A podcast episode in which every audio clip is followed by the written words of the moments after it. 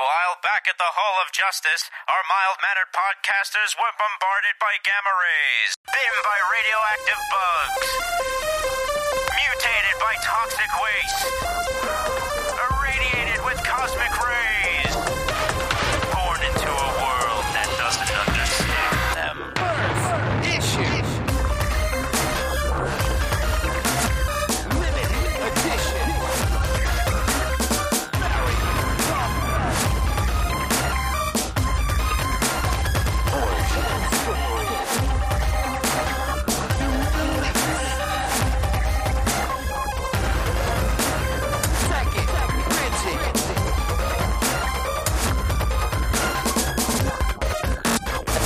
Talking comic.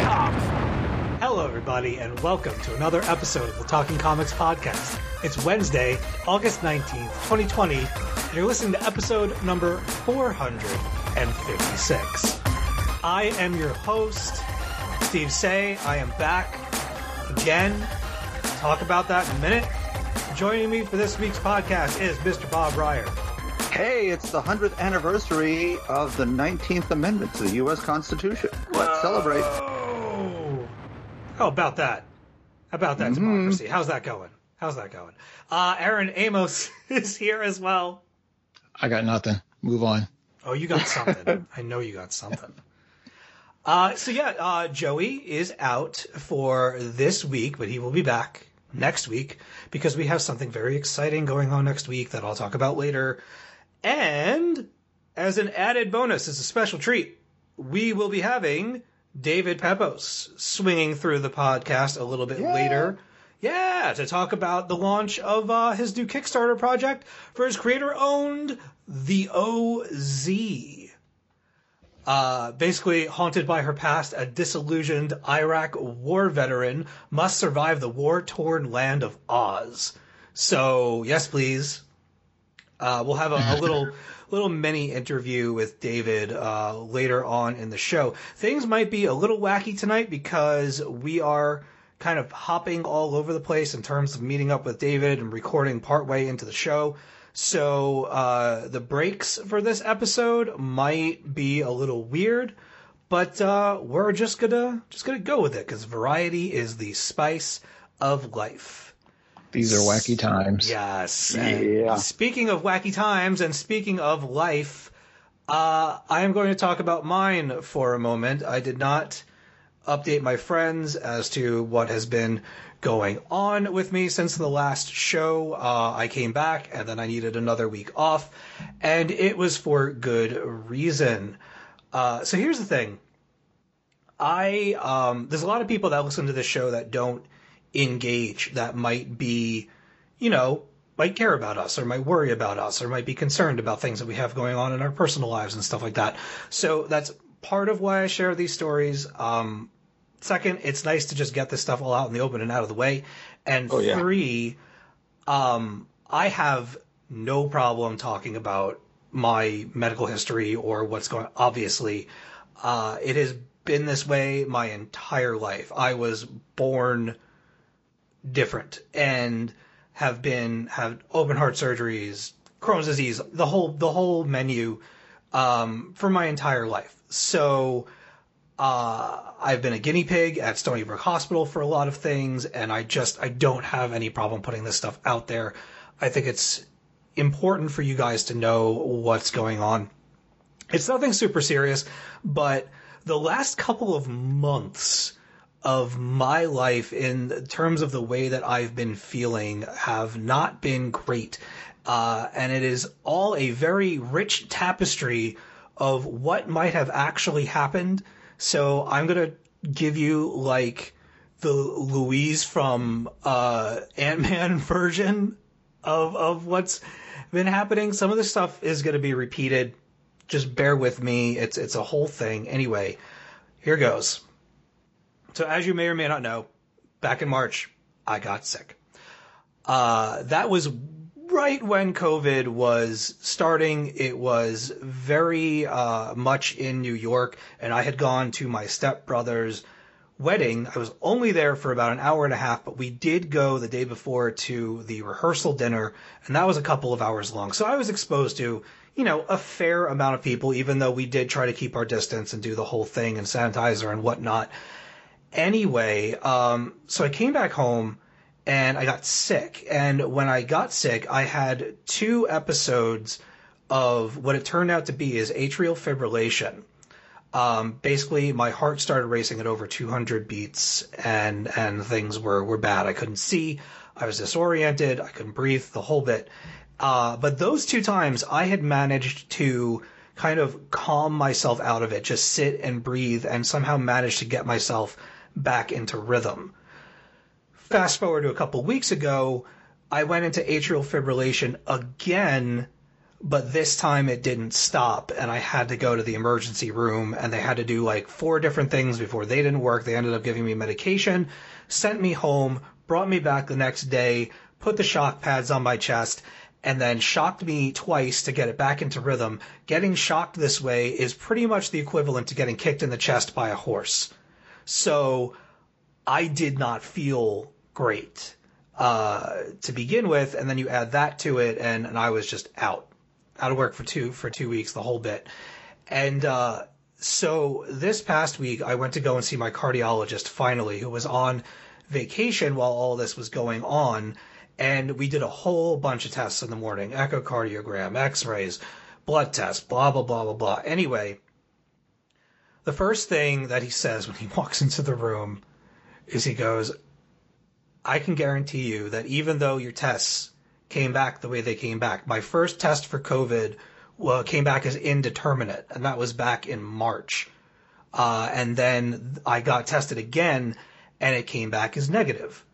So the first thing he says to me is he goes, I can almost guarantee you that you had COVID, and this is a result of having COVID. If you get COVID, COVID has a it latches onto your organs, uh, particularly your your heart, and so cardiac cardiology and cardiac patients are high risk for this thing.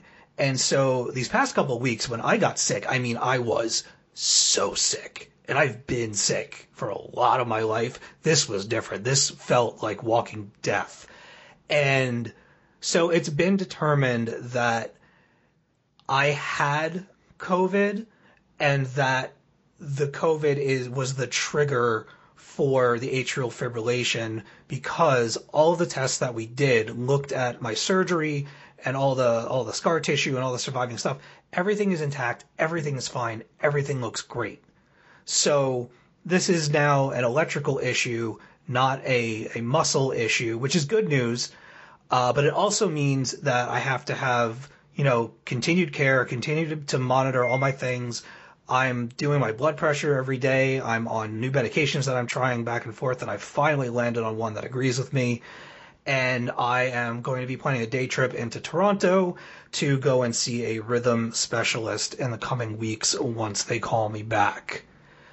So, uh, 99.9% that I had COVID, and all this stuff has been a result of the, the fallout from that. So, yeah, it's based on a lot of factors. I don't want to get into all of those because we'll be here all day. But uh, yeah, so that's pretty much where I uh, where I stand right now. But I am feeling better on the new medication. Um, I don't feel like every night that I go to bed uh, that is going to be my last. So that's nice. It's a nice little change of pace. And uh, it's nice not to be scaring the shit out of my wife every day, who has been just incredible through through all of this stuff. How she has the calm and the patience to deal with all of this, I do not know. I would not be as graceful uh, if she were to be in a terrible position. Uh, so yeah, so great way to start the show, right? Yeah. Hey, you're you're feeling better. You have medication and you have strategies that deep breathing and relaxing. That's important stuff to keep in mind too, Yep, because obviously any stress you have is going to exacerbate the problem. So Exactly. totally. Yeah, we are uh, we are doing nightly yoga. We do about uh, a half hour to ten minutes of yoga each night, and uh, I've now gotten on the treadmill, and I try to walk at least a kilometer every day. Uh, so I just throw on The Simpsons on uh, Disney Plus and go through like an episode and a half, and that's how I know that I'm done. And uh, yeah, yeah. You know, I still have I still have moments. Uh, last night kind of sucked, but uh, you know, it's it's way better than it was a few weeks ago. Because I seriously thought that my heart was just going to stop, and uh, Yeah. it was not a great feeling. And you know, it's not it's not just me anymore. You know, it's it's it's myself and it's Bronwyn and it's our life together. And I just I need to do what I need to do to get better so that she doesn't have to worry and that I can be around for her. Um, because Uh, lu- luckily, you're in Canada now. oh yeah, oh my God, the the, the healthcare system here. I mean, it, it might not work out for some people, but I seem to be a priority case no matter where I go, and they have been just amazing. I love my cardiologist. I love the people down at the ER that I've seen too many times. Um, oh, that was the other thing. Last Sunday, I ended up going to the ER again uh, at five o'clock in the morning. So that was why that Tuesday that we recorded. That's why I wasn't on the show because I was I was dealing with that. Okay. Um, Right. Yeah. hey, do, what what you want to do, you see all these doctors, keep seeing doctors. Everyone will have a slightly different opinion. You want to make sure before there's surgical intervention of any kind, you want to try every kind of medication you can first, unless it's really dire. Yeah. But I had a friend of mine, she worked in a cardiac cath lab for years, and it's always about, you know, sometimes people have these operations and they're successful, but they don't really solve the problem, and then you're right back where you started from, and you've had an operation, and then have to have another one. So Right. pills, pills before knives is all I'm saying. Yeah, but luckily everything looks good. Everything's intact. Uh, you know, I had a very experimental procedure back in 1981 when they were not doing, you know, mustard procedures and transposition of the great vessels and then reversing them and all of that stuff. And a lot of people died from, from those surgeries. And I, I managed to get out and, uh, was not supposed to really live past the age of 16. I'm going to be 40 in January. Wow. So who's laughing now? Oh, okay. anyway, anyway, um, Well, all, like I said, all that matters is that you're, you know, here to tell the story now, and you're not still, you know, laid up in a fetal position somewhere sick. So, you know, right. yeah, every day is a new day. yeah, yeah. It's uh, anyway. Um, I think I've talked my, about myself enough. Um, again, thank you to, to everybody who's who's reached out, and uh, I do appreciate it so so much. If I haven't gotten back to all of you or any of you, I apologize. I just I've been exhausted by all of this stuff, and and and there are some people that have reached out that I've just been like, I can't. Like it's gonna have to be a phone call because I can't sit here on my phone and tippity type the the whole thing out to you. It's just it's just too much. So, uh, we're here to talk about comics, believe it or not, and uh, I think we have time for some lightning rounds.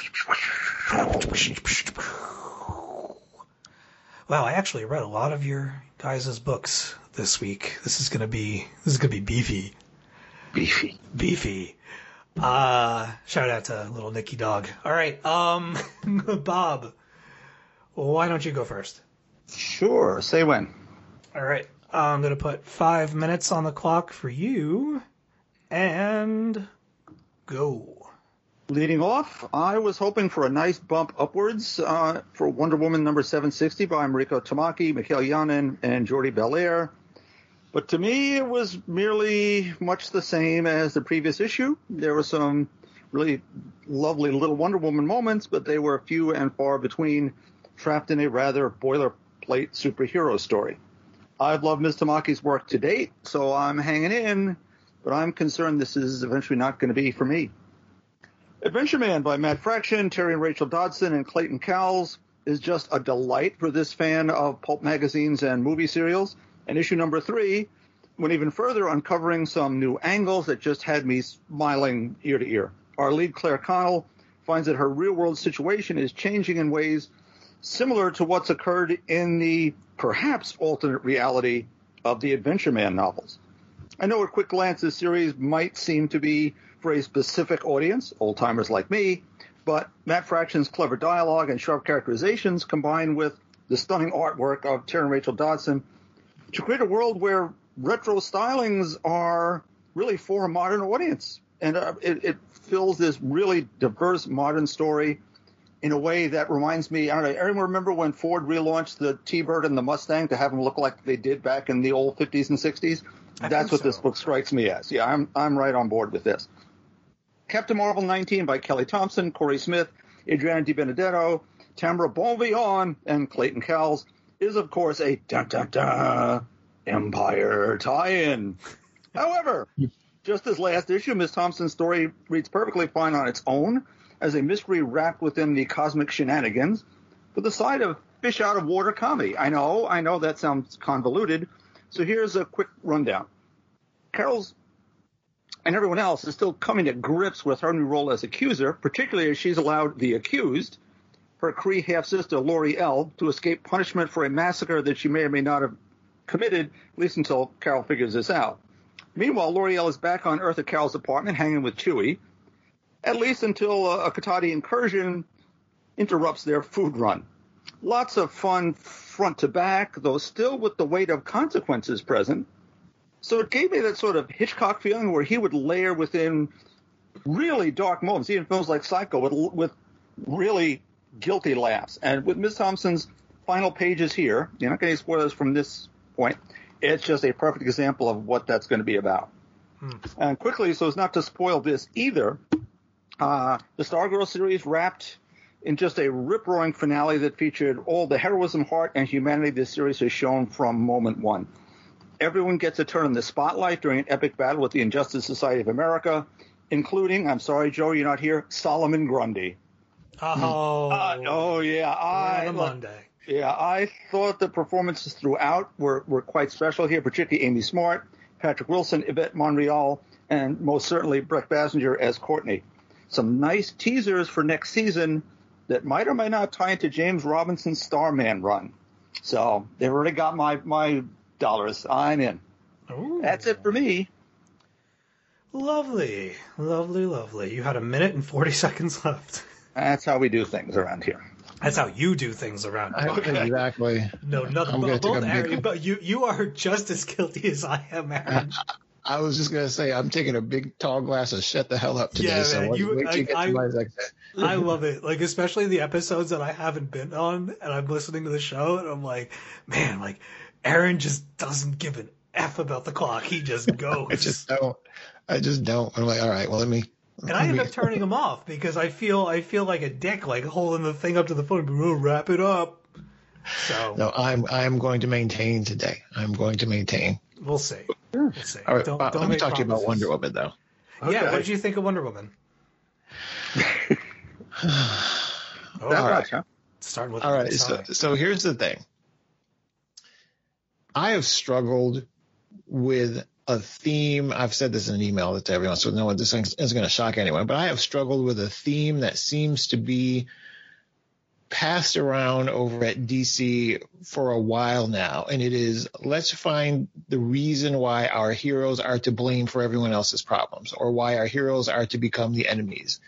And it happened multiple times with Batman, uh, where even in Detective Comics, it was all Batman's fault that everyone chose to go down this path. And then, you know, then we go through this examination of his psyche and what relationships, how his relationships with others have been impacted. It's always, and then we did this thing with Superman where it's like, all right, well, what's going on with Superman? Well, we made, we gave him this son, we created this great dynamic, and now let's send this son. All these weird things that these keep happening, all these reasons to sort of not like our, our heroes. And so now we're doing it with Wonder Woman again. We did it with her and, and, and being blamed by Cheetah for everything that went wrong in her life. We just did it with whatever her name is, Patty Von, who cares? And then we're doing it now with, you know, her, well, I know it's Max Lord and I know we're doing a nod to the whole her snapping his neck all those years. I get it.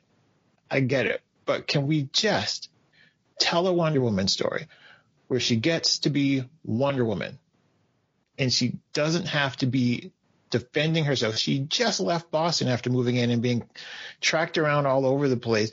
Let's figure out how to write our characters as heroes. Let that happen for a while. I'm okay with examining them. Don't get me wrong. I'm, I'm not saying I want them to be these sort of monoliths of heroes. That's not what I'm saying. But we got to get out of this thing of having these heroes justify themselves every arc. Yeah. And you know, it's can we just let them be heroes for a while so that we it has more impact when they do something wrong. But if every story is someone examining all the things that they've done wrong or all the ways that they have ruined their lives, then I'm out. I I because I want to tune in. That's why I dropped Batman because I wanted to tune in to see Batman be Batman sometimes. I'm perfectly fine with examining the other areas of his of personality, but can we just be Batman? Here, here's here's a quote from well Stan Lee. So why not?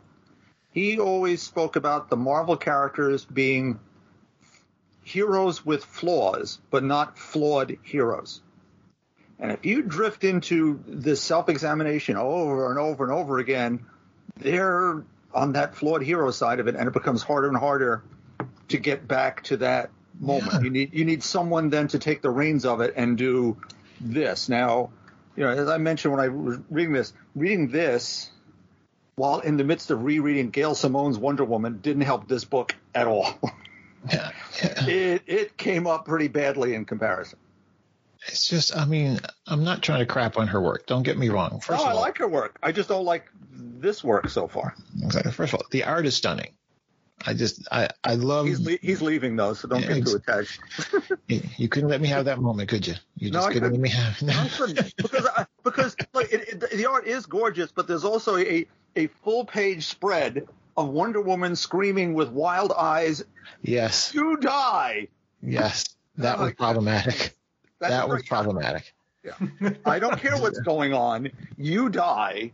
It, it's it's right up there with vegetative injustice. I'm saying. and it's just uh, so now it's the reason why it bothers me is because now I realize that I'm going to, you know, we're going to get 761 and it's going to be, you know, Wonder Woman the accused or whatever, you know, and then it's going to be having to clear her name and all, and I just don't, uh, I just don't care anymore because uh, it, if I hadn't just read this story six times with all the other heroes, maybe I would be fine. I, I- even when I was reading Green Arrow, it was the same thing.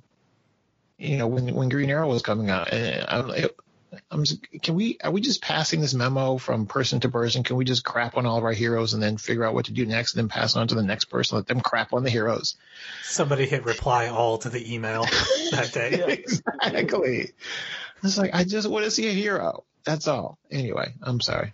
No, no, no. Don't be sorry. It's perfectly okay to rage against the machine. Ugh. Um, Oh. don't, don't you, uh, me, that was gold. No, no, no, no, no, no. I, I was still going back at the Wonder Woman. I, I was still in that moment. Yeah, I mean, I, I've read it too, and I have to admit that it's been a little bit of a rocky start. Uh, I'm, I love the artwork a whole lot, uh, and I've kind of been entertained and mesmerized by that throughout the, the issues. But man, when I was reading it, I, I, I always think of Bob when I think of Wonder Woman.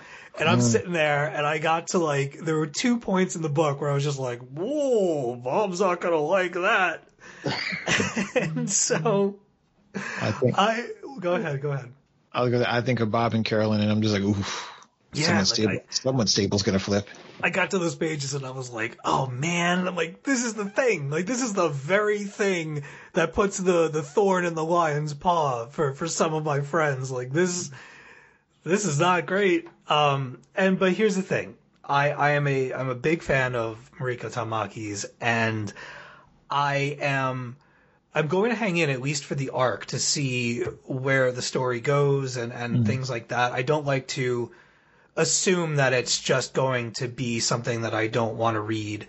Um, I'm not at that point yet. If like if the art was terrible, um, if I felt like the tone was way off in in so many more regards than this, like so far it's just it's little twinges of like ah, I see what you're doing, but maybe you can turn it around. We haven't gone beyond Thunderdome yet.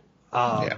I had a couple of books that I've actually been reading while I've been away from the show that um, that I've dropped because there were just there were immediate things in those issues, and I was just like, nope, this is not something that I'm going to be giving my money to. And then um, Wonder Woman is not anywhere near that uh, that side of the board just yet.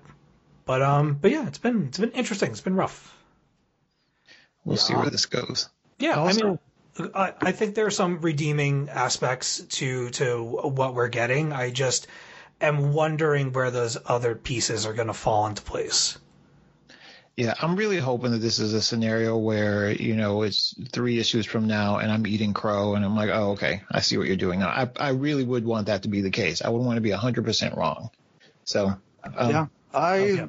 yeah I thought that with She-Hulk, and for me, it didn't work there either. She's so Ms. Tamaki for me is sort of one for two on on mainstream superheroes. Her mm-hmm. being super Supergirl mini with Joelle Jones was brilliant, absolutely wonderful.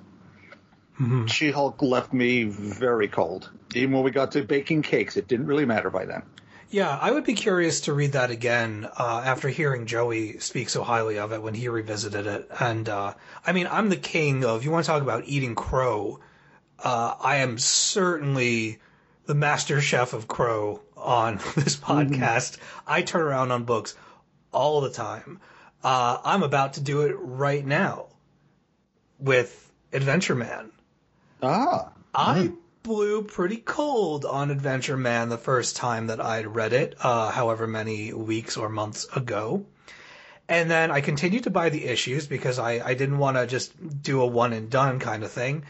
And I said, I'm going to go back. I'm, I'm really in the mood for this kind of thing. I read, um, The Fearsome Dr. Fang from TKO, uh, all six issues of that. So it, it already put me in that like pulpy state of mind. And I said, let me give this another go. Let me try this out. And I gotta tell you, having those three issues and even that first issue again, I love this series. I do. I do. I'm totally on board now. I, I, I, I don't know what happened. I never know what, what happens when I, I walk away from something being like, meh, nah, whatever. I'll have my opinion on the show and it's gonna suck, but whatever. This is the way I feel. And then I go back and I read certain things again and it just, all the pieces fall into place. I see what they're trying to do. The setup of the world lands better for me. The rhythm of Fraction's, uh, writing and the, and the voices of his characters sits better, uh, in my brain. And I just, he wasn't able to bring me there the first on the first read but in rereading it i really felt transported into this story. And i love the way that it's progressing. I still think it's a little confusing for me at times in terms of like what is reality and what isn't and and and what are the rules and that sort of thing. But that's just me maybe not letting go entirely and giving into the fantasy of it all. So yeah, I think we're learning the rules as we go yeah. yeah, in, in a very real way. So don't worry about it. Just Oh, go with the flow. and the artwork. Oh, the artwork on, on that series is to die for. I Partic- said this before. I'll say it now. I think it's their best work. Ah, what is um, what is the the Phantom's name? The the the woman who's a ghost, like the Phantom of the Burlesque or something. Yeah, hmm something She- like that. Yeah. Uh, I love her. I love the way she's all faded out, and even her word bubbles are kind of muted. And it's it's just it's great. The artwork is off the wall for that. When you see some of that like more magic oriented celestial god stuff, that Well, was those last really few pages with the beast god of Yeah. the ultra void. Yeah. yeah. Like that was one of those moments where you're reading along, you're reading along, and this is pretty, and this is fun, and this is cool, and then you turn the page and you're like, oh, holy crap! Where did that come from? That's awesome. Like that, that's the kind of book that this has been for me on my second go around with it, and I, I, I'm like, I'm all the way there with you, Bob. I can't wait to read the fourth issue. I'm really Nice. on board with this now. Nice.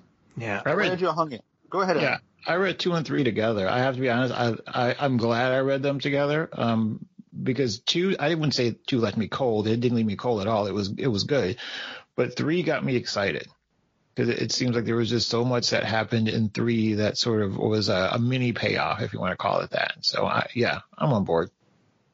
Nice. Thank you. Very cool. And um yeah, all I've got to say about Captain Marvel 19, I read 18 and 19 back to back. Awesome. And I'm yeah, like I'm I'm digging it. Like I'm digging I'm digging the new character. I'm digging the the tie-in aspect of it. All the accuser stuff is pretty cool. And I won't spoil anything, but man, the last like couple of panels of issue number 19 and the way that they end it, Yeah. What like with all the characters being there, that's all I'll say. I was just like I could I could hear the shredding of the guitar and the the horns being raised and the pyres being lit just to be like, oh man, like it is on. It is time to go. And I'm super excited uh, about it. It's funny. I kind of agreed with Carolyn. I was a little lukewarm on issue 17, and I was wondering if it was just me. And then uh, I kind of heard some of my thoughts echoed through uh, her conversation with you guys. And so I went into 18, and I was like, oh come on, like bring me back, bring me back. And it just it hit all the notes for me. And and you know, not that I was ever in doubt, but I mean, just Kelly Thompson is such a such a tremendous talent and and she's got such an incredible handle on that character and is is doing really interesting and different stuff with her and and it's I think it's been a lot of fun. Amen. Yeah. Uh, I would like to watch Stargirl once it is collected and out or on a channel that I can access. Yeah. Um, You'll love and it. I go ahead, Bob. No, you'll love it. Yeah, I'm I'm I'm really genuinely looking forward to it, and uh, there is a chance. I'm going to see if I can find a good price on it, but uh, I believe the first season of Batwoman hit uh, DVD and Blu-ray to uh, Tuesday. Of I this believe week. so. Yeah. And so I am uh, I'm going to make my way out and see if I can't pick up a copy of that for myself. That's maybe something that I could watch in the morning uh, before work if Bronwyn's not into it. So uh, yeah, that's my plan with the uh, the old Stargirl and Batwoman. Yeah, I watched seven episodes of Stargirl. Do you dig it? I- I'll push through the remainder. Oh, I will. No, here's here's the thing. Don't get me wrong. So here, you know, I was able to sort of think about it and give it some thought. I was texting with Carolyn when I was reading it, when I was watching it. Um, I do like the show.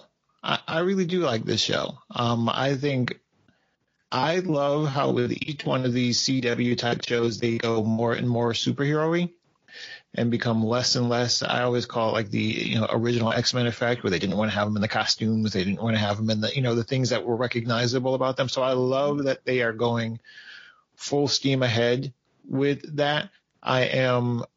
I think I'm sort of having a relapse of the same experience I had with Buffy, which a show which I ended up absolutely loving. Um, I wasn't. I was kind of lukewarm about season one because there was a lot of that getting to know and understand these characters and for them to do something that really mattered. Um, and I kind of feel like I'm there, you know, with this show, but I can see where it will grow into, grow on me the same way. So, um, so I didn't want to give the impression that I hated the show. Or the thing I was sort of going back and forth with Carolyn about, and, and I recognize that this is a trait that she shares in the book as well. So, um, Courtney just gets on my nerves sometimes. But I said this before, you know, she's a teenager, being a teenager, and I think she's supposed to get on your nerves. Yeah. Um, the whole, actually, all of them do some really dopey teenage type things, Yeah. which is refreshing for me on a in a movie or a television show at this point. So Where yeah, teenagers are not miniature adults; they're teenagers. They have their own things going on. exactly. That's a very good point. That's yeah. So yeah, I didn't want to give the impression by my side that I I was like groaning because I didn't like the show. I was just recognizing that it it's some. I have to get through the paces of where I think it's going. Uh, some people sort of thrive on that, you know, sort of ramp up time. I sort of, I'm always the guy that's like, all right, can we just get to the part where they're really cool? Um, and even when I go, you know, it's the same thing when I, you know, watch Buffy. Uh, if you, I s- skip through that first season because I'm like, all right, let's just get to the point where she's kicking everyone's ass. got to learn those lessons, man. You got to do the training montage. I guess. Um, but no, I, I'm gonna I'm gonna finish it. I'm gonna. fi- I'll be honest with you. It's I haven't really gotten through a, a CW show in a while, so I've gotten farther with Stargirl than I have with The Flash. And I actually liked the first season of The Flash, um, but then I was just like, all right, what's going I- on here? Yeah, I did too. In 1989 was John Wesley Shipp. Ooh, the shade. yeah, that's when I liked the Flash. The Flash did a mighty good King Shark. Remember that episode? I do. He looked I actually did. amazing. He looked so good. I was so impressed by that. So, and again, not that I don't like it, but you know, I don't know. You hate it. Just goes, yeah, I hate it. I really do. You can't fool me. I was trying to be diplomatic. I hate everything about it. No, I'm kidding. Uh, yeah, I'm looking forward to checking it out when I can. Uh, we don't have we don't have cable anymore, so unless I want to pay for yet another streaming service, I uh, I'm gonna have to wait until it uh, comes onto a little disc full of information. I'm going to need you to get a VPN, sir. Uh, I have a VPN, Aaron, but uh, I'm not saying anything more. Yeah, that's a whole other thing. um, yeah, all right. So listen, I think we're actually going to take a little break because it is almost time for David to knock on our proverbial door. And uh, Let's break into the Mister Rogers theme. was that? Uh, Won't you be my neighbor? Yeah. Man, his puppets were so scary. They were. They were freaky. The the king and the lion and every. What was there? It was a lion, right? Oh, Steve's been triggered. Oh Yeah. no, they had like the weirdest, like uh, their arms just kind of like their hands just kind of clapped. That was the only motion that they could make. Charlie Punch and would come Judy. out. They're- They're Punch and Judy style puppets. You know, it's just little. Yeah. Yeah. Am I the only person that remembers Wayland Flowers and Madame? No, I remember. I, I he was very popular on the various chat shows and game shows like Hollywood Squares and such as that. Absolutely. Her show was hysterical. I'm sorry, where are we going with this? I'm never mind. We're going on a break. Is what we're, where we're going. right. All right, so uh, yeah, we're gonna take a little break. There'll be uh, maybe some music, and when we come back, we will have David Pepose on the show to talk about his new Kickstarter for the OZ. Uh, hang in, and we'll be right back.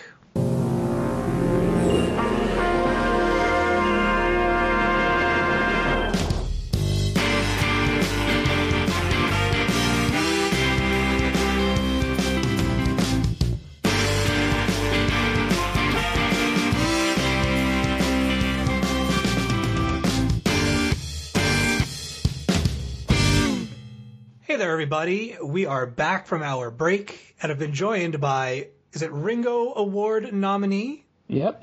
David Pepose. He's Thank you so uh much for having me. oh, you're very very welcome, David. It's uh it's nice to have you back. It's been a while. Yeah, yeah. Uh, I think we we I think we have not spoken since my last book, Going to the Chapel, came out. Um, and uh, yeah, I'm really excited to talk about my new project on Kickstarter. Absolutely. Uh, so just newly launched Kickstarter campaign uh, for his upcoming fantasy comics project, the OZ. Uh, I already welcomed you back to the show, so we can skip that part. Uh, but I will again tell you about how happy we are that you could join us. Oh yeah, no, this is uh, uh, you know this means the world. Um, I'm I'm really stoked um, uh, about this project. I've been working on this actually since the uh, my first book came out, uh, Spencer and Locke. And for those who don't know what the OZ is, it's what if Mad Max and the Hurt Locker took place in the Wizard of Oz. There you go. It, There's an elevator pitch for you. yeah, Yeah. it uh, it reimagines Dorothy Gale's killing of the Wicked Witch as something like a botched regime change. And so when Dorothy clicked her heels and returned home to Kansas, she unwittingly left Oz in this horrific power vacuum that sparked years of brutal civil war.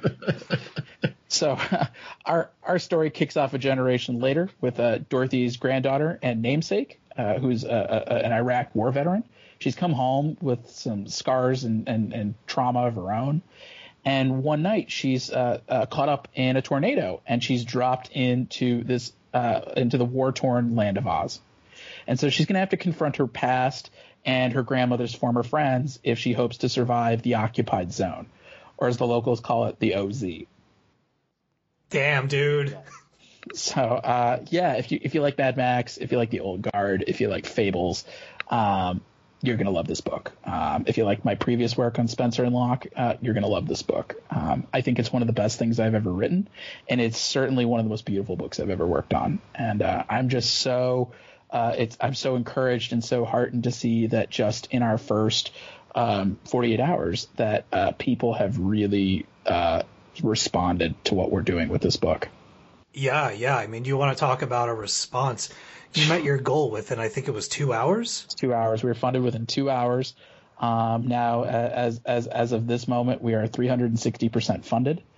Um, but I, I I want to encourage people keep backing because we've got some amazing uh, rewards in store uh, for for for people that we uh, we have not unveiled yet. We'll probably be unveiling that tomorrow. Um, but yeah, it's just uh, you know I feel like we're the little indie that could um, and you know I, I owe that to every every reader, every press outlet, every creator who has you know all come together to kind of lift us up. Um, I think that's been kind of the biggest lesson that I've taken from this Kickstarter is as a creator, you the, the the people that you trust most are your fellow creators, and if you guys can all kind of if we can collaborate and lift each other up, that means big things for all of us.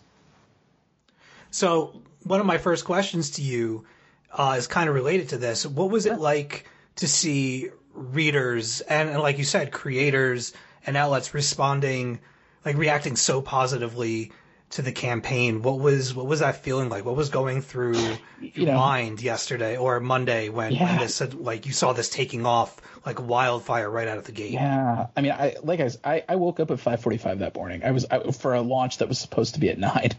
Um, I was really nervous. You know, I, we had we had uh, given some exclusives to some press outlets, but having worked on both sides of, of the press spectrum, you know, sometimes people, you know, you never know what's going to go on with an outlet, so you never know who's who might go a little early. And so uh, I'm glad I did because we did have some early coverage uh, break, and uh, that was a good thing. I think you know it, it, it gave us more time during the day uh, for people to discover us, but. I, I was so nervous the night before. You know, I I uh, I remember I my girlfriend had to look up some some information about Kickstarter because I had convinced myself that I I something was going to glitch the moment I tried to launch it. Um, I didn't trust the button that said prepare to launch. I said, "Oh, are they gonna are they gonna make me you know are they gonna reevaluate my project again? Am I gonna miss my launch Yeah. time?" Yeah. Uh, and my poor girlfriend looked it up and she's like, no, they're just going to have a check mark saying, are you sure your project's good? And then they're going to tell you you can launch. And I was just like, why do they do that? That's silly. Just let me hit the button. Um, uh, but uh, yeah, seeing the way that people responded to it. I mean, look, the OZ, like all of my projects so far, um, you know, I think they're really cool. I, I, the Marge Simpson moment. I think they're real neat. Um, that, I, you know, but I, I pitch them, and I think uh, publishers they don't. Sometimes they might be a little too risky for them. Uh, you know, uh, Spencer and Locke was what if Calvin and Hobbes grew up in Sin City, and uh, going to the chapel was Die Hard meets Wedding Crashers. So I get like you know my ideas sometimes come a little out of left field, but um, I've believed in the OZ for years. Um, I uh, you know, and we've pitched it, we've pitched it to places, and they've all been excited. But and this is kind of endemic to just the, the traditional publishing pipeline. They move at like a snail's pace. Um, You know, there was one publisher that was telling us that they loved the OZ a year ago, and there was no real forward movement. Um, and uh, so, you know, I had told Ruben, our artist, the moment I saw his cover, which is the same main cover that you guys are all seeing right now on the Kickstarter, you know, he had done six sample pages and a cover for me. And I said, keep going. And I said, come hell or, hell or high water, I'm going to get this book made because the idea of a comics industry that doesn't know who Ruben Rojas is is criminal to me. Um, he's like if Sean Murphy and Dan Mora had a baby. Uh, he's he's he is terrific. He's uh, an, ex, an exceptional uh, uh, composer when it comes to his panels, but he's also one of the most gifted designers I've ever worked with. And so, um, seeing him and the magic that he and Whitney colorist Whitney Cogar put together, I was like, this book is magic, and I'm gonna make it happen. And so the way I kind of wound up at Kickstarter was I'd been thinking about Kickstarter for a long time as a hypothetical. Uh, the idea of sort of building and diversifying my audience beyond the people that I, I, I hit through the direct market or people beyond who I hit at cons. Um, there, Kickstarter and crowdfunding is its own ecosystem. There are people who primarily buy their books there rather than anywhere else. So I've been thinking for a long time. I wanted to do that. Keep inviting more people to the table. Keep building that wider consensus. Um, really diversify where my readers are coming from. And um, and then you know when COVID struck, that was really what crystallized things for me. I said, oh, you know, I really want to do Kickstarter, and oh, I have two standard sized issues of the OZ done. Maybe I should solve one problem with another here. Um, and I, I think, you know, just based on the way that Kickstarters responded, I think it was absolutely the right call. I feel like not only do do, do Ruben and I get to introduce ourselves to a brand new community, um, but we we uh, we get to bring our A game to it and uh, and on top of that, it gives the OZ such such a wonderful home, and um, you know, and just you know, a great platform to to build what I think is a really cool story. Um, so yeah, you know, it's it feels uh, unbelievable. I, I still feel like the simulation is glitching in a big way. Well, that's amazing. Congratulations, man. I'm really Thank you. happy for you and your team. That's fantastic. Yeah, Were you were you constantly refreshing the screen throughout the day? On I'm still refreshing my screen. um, yes, uh, yes. I, I uh, you know, a buddy of mine, Zach Quaintance, who um, he has a, a book on Kickstarter called Next Door, which if you haven't backed it, you should back that after you back the OZ. Um, you know, he he uh, he also uh, writes for uh, the Comics Beat, and uh, he was telling me when I reached out to him if we could do an interview, he's like, "Oh, I'm actually launching one the week before you."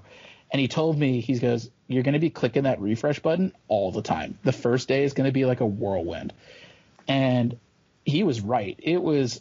I listen. I've had r- book release dates when I had come from the hospital with a kidney stone, and it was not nearly as exhausting as my first day on Kickstarter, in the best possible way.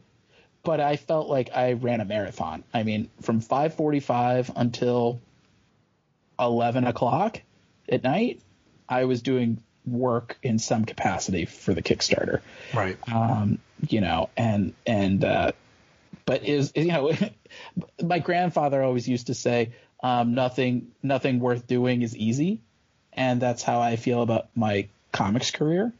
Um, you know, this is the best and most fulfilling job I've ever had, and it's also the hardest thing I've ever done. Um, but you know, days like yesterday uh, reminds reminds you why it's all worth it. Yeah, man. It's nice that a platform like Kickstarter exists and that you can crowdfund fund these, you know, ideas and these stories and passion projects that you have and stuff like that and to see, you know, either existing fans or people that are just attracted to the idea come and, and back you with their wallets and say, you know, we believe in this project and we want to see it. Um, Yeah. That's, that's gotta be an incredible feeling. It's oh, it's huge. I mean, like I I uh, yeah, because I I- you know, and and maybe you guys have experienced this as as, as well. This is how I feel. I've always felt this way as first as a comics journalist and then as a comics creator. There's always sort of that feeling of like, is this thing on? Like, are they are, is are they hearing it? Like, is this responding? Um, now you know we've got 21,000 reasons why they've of people listening. Um, you know, it's uh, it's incredible, and I, I feel like it's very empowering for me as a creator. I felt like I knew a whole. I I, I, felt like I knew something about writing. Uh, you know, I practice. Um, I felt like I knew something about uh, the sort of project management side uh, because when you're in the indies, you don't usually work with editors. You're you're herding all the cats and you're approving artwork and you're giving notes and you're figuring you're staffing the book and you're financing the book. And I've figured out my own publicity based on I used to work in publicity at uh, at CBS in New York and for my time at Newsarama. Um, but I didn't know anything about like how do you print a book. I didn't know anything about uh, you know how do you ship books. And I the fact that I've been learning that with this Kickstarter, it's really kind of the missing piece of the puzzle. Because now, and again, I, I, I have nothing against traditional publishers. I'm working with some traditional publishers right now um, on some books that are going to be announced uh, uh, for for next year. But um, it's nice to say, you know, I don't have to wait for permission to create anymore. Uh, I can do this. We can give something that's got extra value for our early adopters on Kickstarter, and you know, let the chips fall where they may. Um, you know, this is going to be the first book that like I'm not. I, I shouldn't say. I mean, it. Most of my books, it's taken me a long time to recoup the cost that it took to make them And so the fact that I can kind of wipe that slate clean on the first day, um, that opens up a whole world of possibilities. Um, and and it really gives me that sort of freedom to create as well as building that wider consensus that I was talking about because we've got 563 backers right now. I don't know how many of them knew my name. And the fact that now the next time I have a book, I can reach out and just say, "Hey, if you like the OZ, I got this new book that's coming out.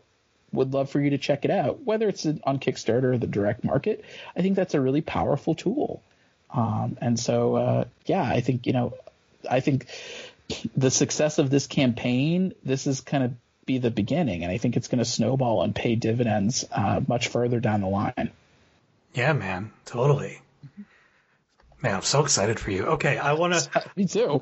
I want to get back to some of these questions super quick. Yeah. What um so you've already told us what the story is about, what the OZ is Yeah. about, but is there an origin story, like a particular story as to how you came up with the idea? Was there Yeah. something that happened during your day that you were like, wait a minute.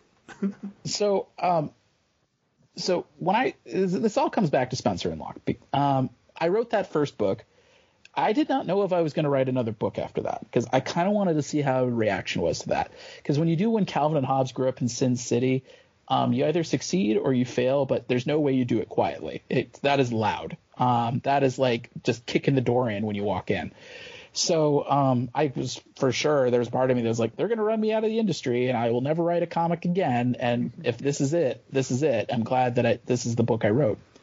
Thankfully, people liked that book, so I got to stick around the industry. So I came up with three ideas. Um, one of them being Spencer and Locke 2, the second one being Going to the Chapel, and the third one being the OZ. So this is all the way back in 2017. And um, the way that the idea came to mind was I wanted to do something in a different genre. You know, I'd done crime and I'd done crime, romance, comedy, um, or as some people call them, rom coms. um, but uh, I wanted to do something in a, in a different vein. And I thought fantasy. Fantasy and sci-fi were two things I really wanted to do.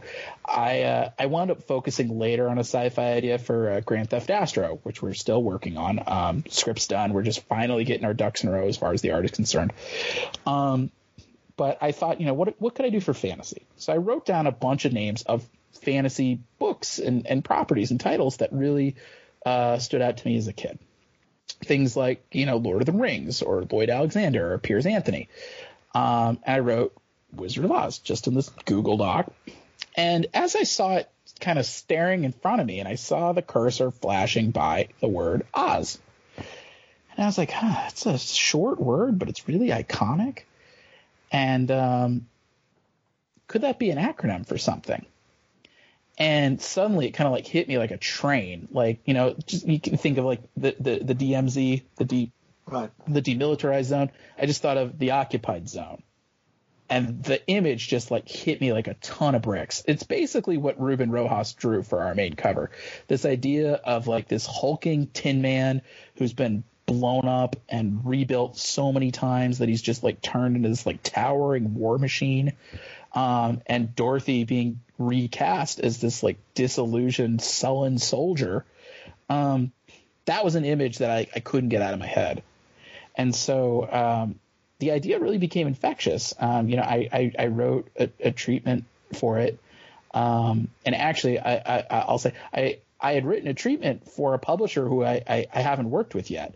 Um, the, the pitch went all the way up the ladder, and um, without naming names, it our our book came up against another fantasy book by a, a, a bigger creator. It was a longer run on the book. I understand why somebody with one book under his belt didn't get that gig. But the editor, and you know, who I won't name names, was really kind about it. I actually sent him an email last night. Um, and he, he was like, look, I'm sorry that this didn't work out. I ran it up the flagpole. I got overruled. This is a good book.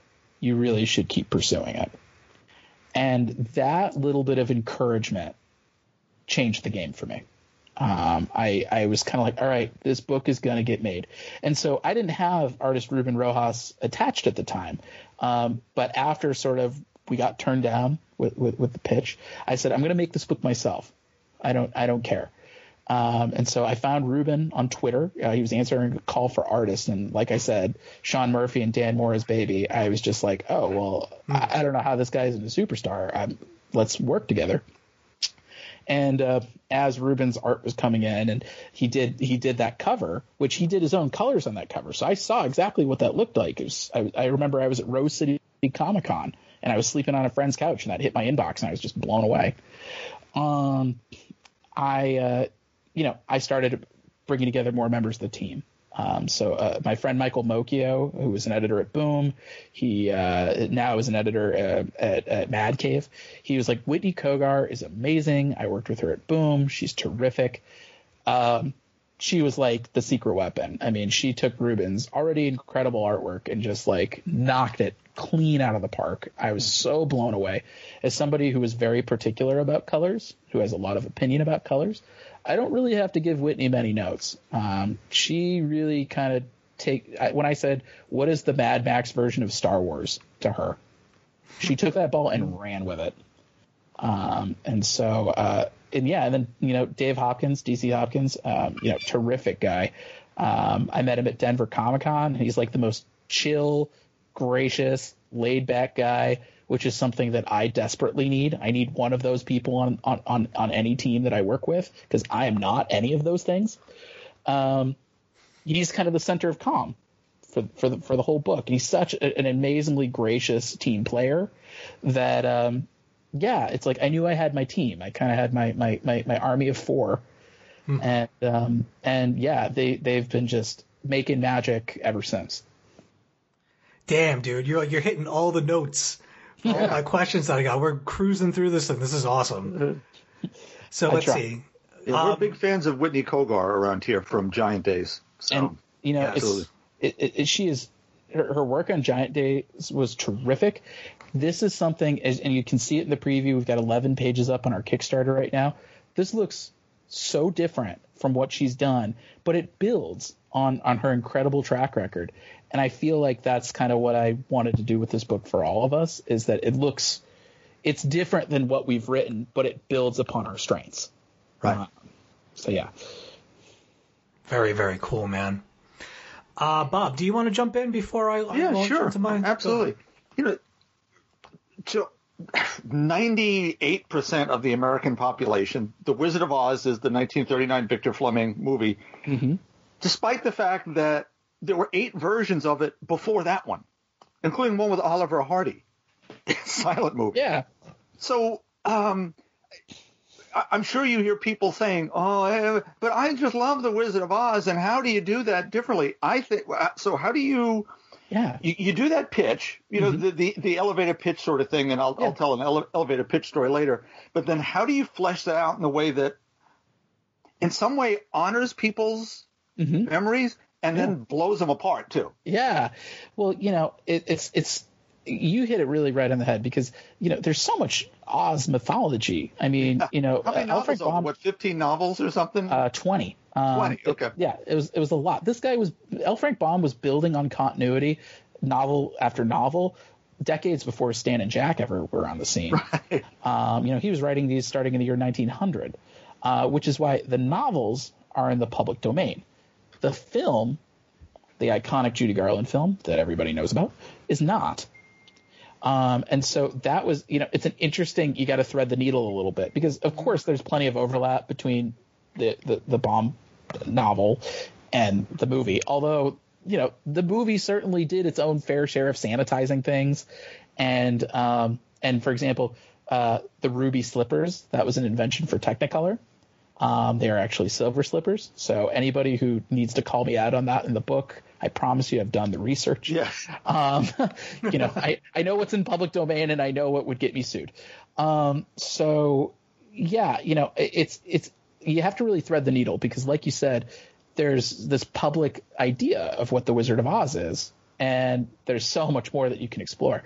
So for me, I had actually read uh, the Oz novels in college. I wrote a I wrote a term paper about it being like this prototype superhero universe. Uh, so I come by this comics thing honestly, and um, for me, it was more of like, okay, I want to focus on those core four characters that everybody knows about. You know, um, you know, Dorothy, Scarecrow, Tin Man, Cowardly Lion. Um, but there's still all these little Easter eggs that you can use, and you can dig into that Oz mythology to make the setting itself seem even bigger and more and more uh, sweeping than uh, even what you saw in the films.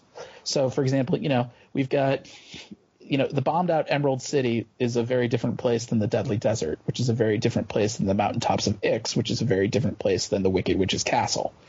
Um, that's why you know like Ruben and I and Whitney and I, we did talk, you know, we talked about Mad Max, and we talked about Fallout, but um, we talked a lot about Star Wars because that's the thing. Like, you know, from Hoth to Endor to Tatooine to Coruscant to the trenches of the Death Star to Cloud City, you know, those you immediately have an image that pops in your head of these locations, and they each have their own palette and temperature and vibe and internal high concept and um, it lends to the scope of the story. You know, Luke Skywalker's not just fighting for himself; he's fighting for the whole galaxy. This is what Dorothy Gale is doing. She's not just fighting for herself. She's not just exploring her own trauma, but she's kind of grappling with the burden of leadership and figuring out what does a just war mean. Uh, because it's not just her life on the line; it's an entire world called Oz. Amen. Now, I- it's funny you mentioned Stan and Jack and Star Wars with this. There are so many parallels with Lucas's four characters and both the Fantastic Four and the core four of Oz. Absolutely, absolutely. So it's beautiful that you put it that way. Yeah, I mean, I think you you see that those core dynamics. I mean, the Oz characters, they're all archetypes, you know. But then you throw them in a room together, and you start to see what sparks start to fly, and and it's sort of iron uh, strengthens iron in a way. You know, they, their their characteristics start to really shine. Uh, the more that they're with one another, and you see the thread going to you know Claremont's X Men, or you see it to um, for for me, and I'm uh, you know like I'm a big fan of classic role playing games. Chrono Trigger, love that game, huge influence on this book. Uh, Final Fantasy VII, you haven't played that, S- similar similar thing. Um, but yeah, it's like these cool team dynamics, and I think that really was very interesting to me. Is uh, you know in the OZ as Dorothy starts to kind of build her little makeshift army of four, you know, seeing how these archetypes have endured over the years, but have also changed dramatically. Um, it gives me a lot of wiggle room as a writer because there are way you can. There's a lot of directions you can go that still feel, feel organic. So you know, for example, the Tin Soldier. You know, he's he's a he's you see him. You know, he's been blown up and put back together with whatever pieces of metal are around, and so he's this kind of giant freedom fighter uh, with his giant axe and his rivet cannons on his wrist. But he's also the guy who um, you wanted to heart. And so what happens to that guy when he's spent years watching his friends get killed right in front of him? Um, or the Scarecrow, you know, he's a guy who wanted he wanted to be smart. Well, that can be a real monkey's paw. Um, you know, it, sometimes being the smartest guy in the room doesn't mean you solve every problem. It just means you're the first one to realize it's horrible and you can't solve it. Um, what does that do to a person? How does that twist them? Um, uh, you know, especially if you have that intelligence and you're like, you you you you are compelled to keep trying.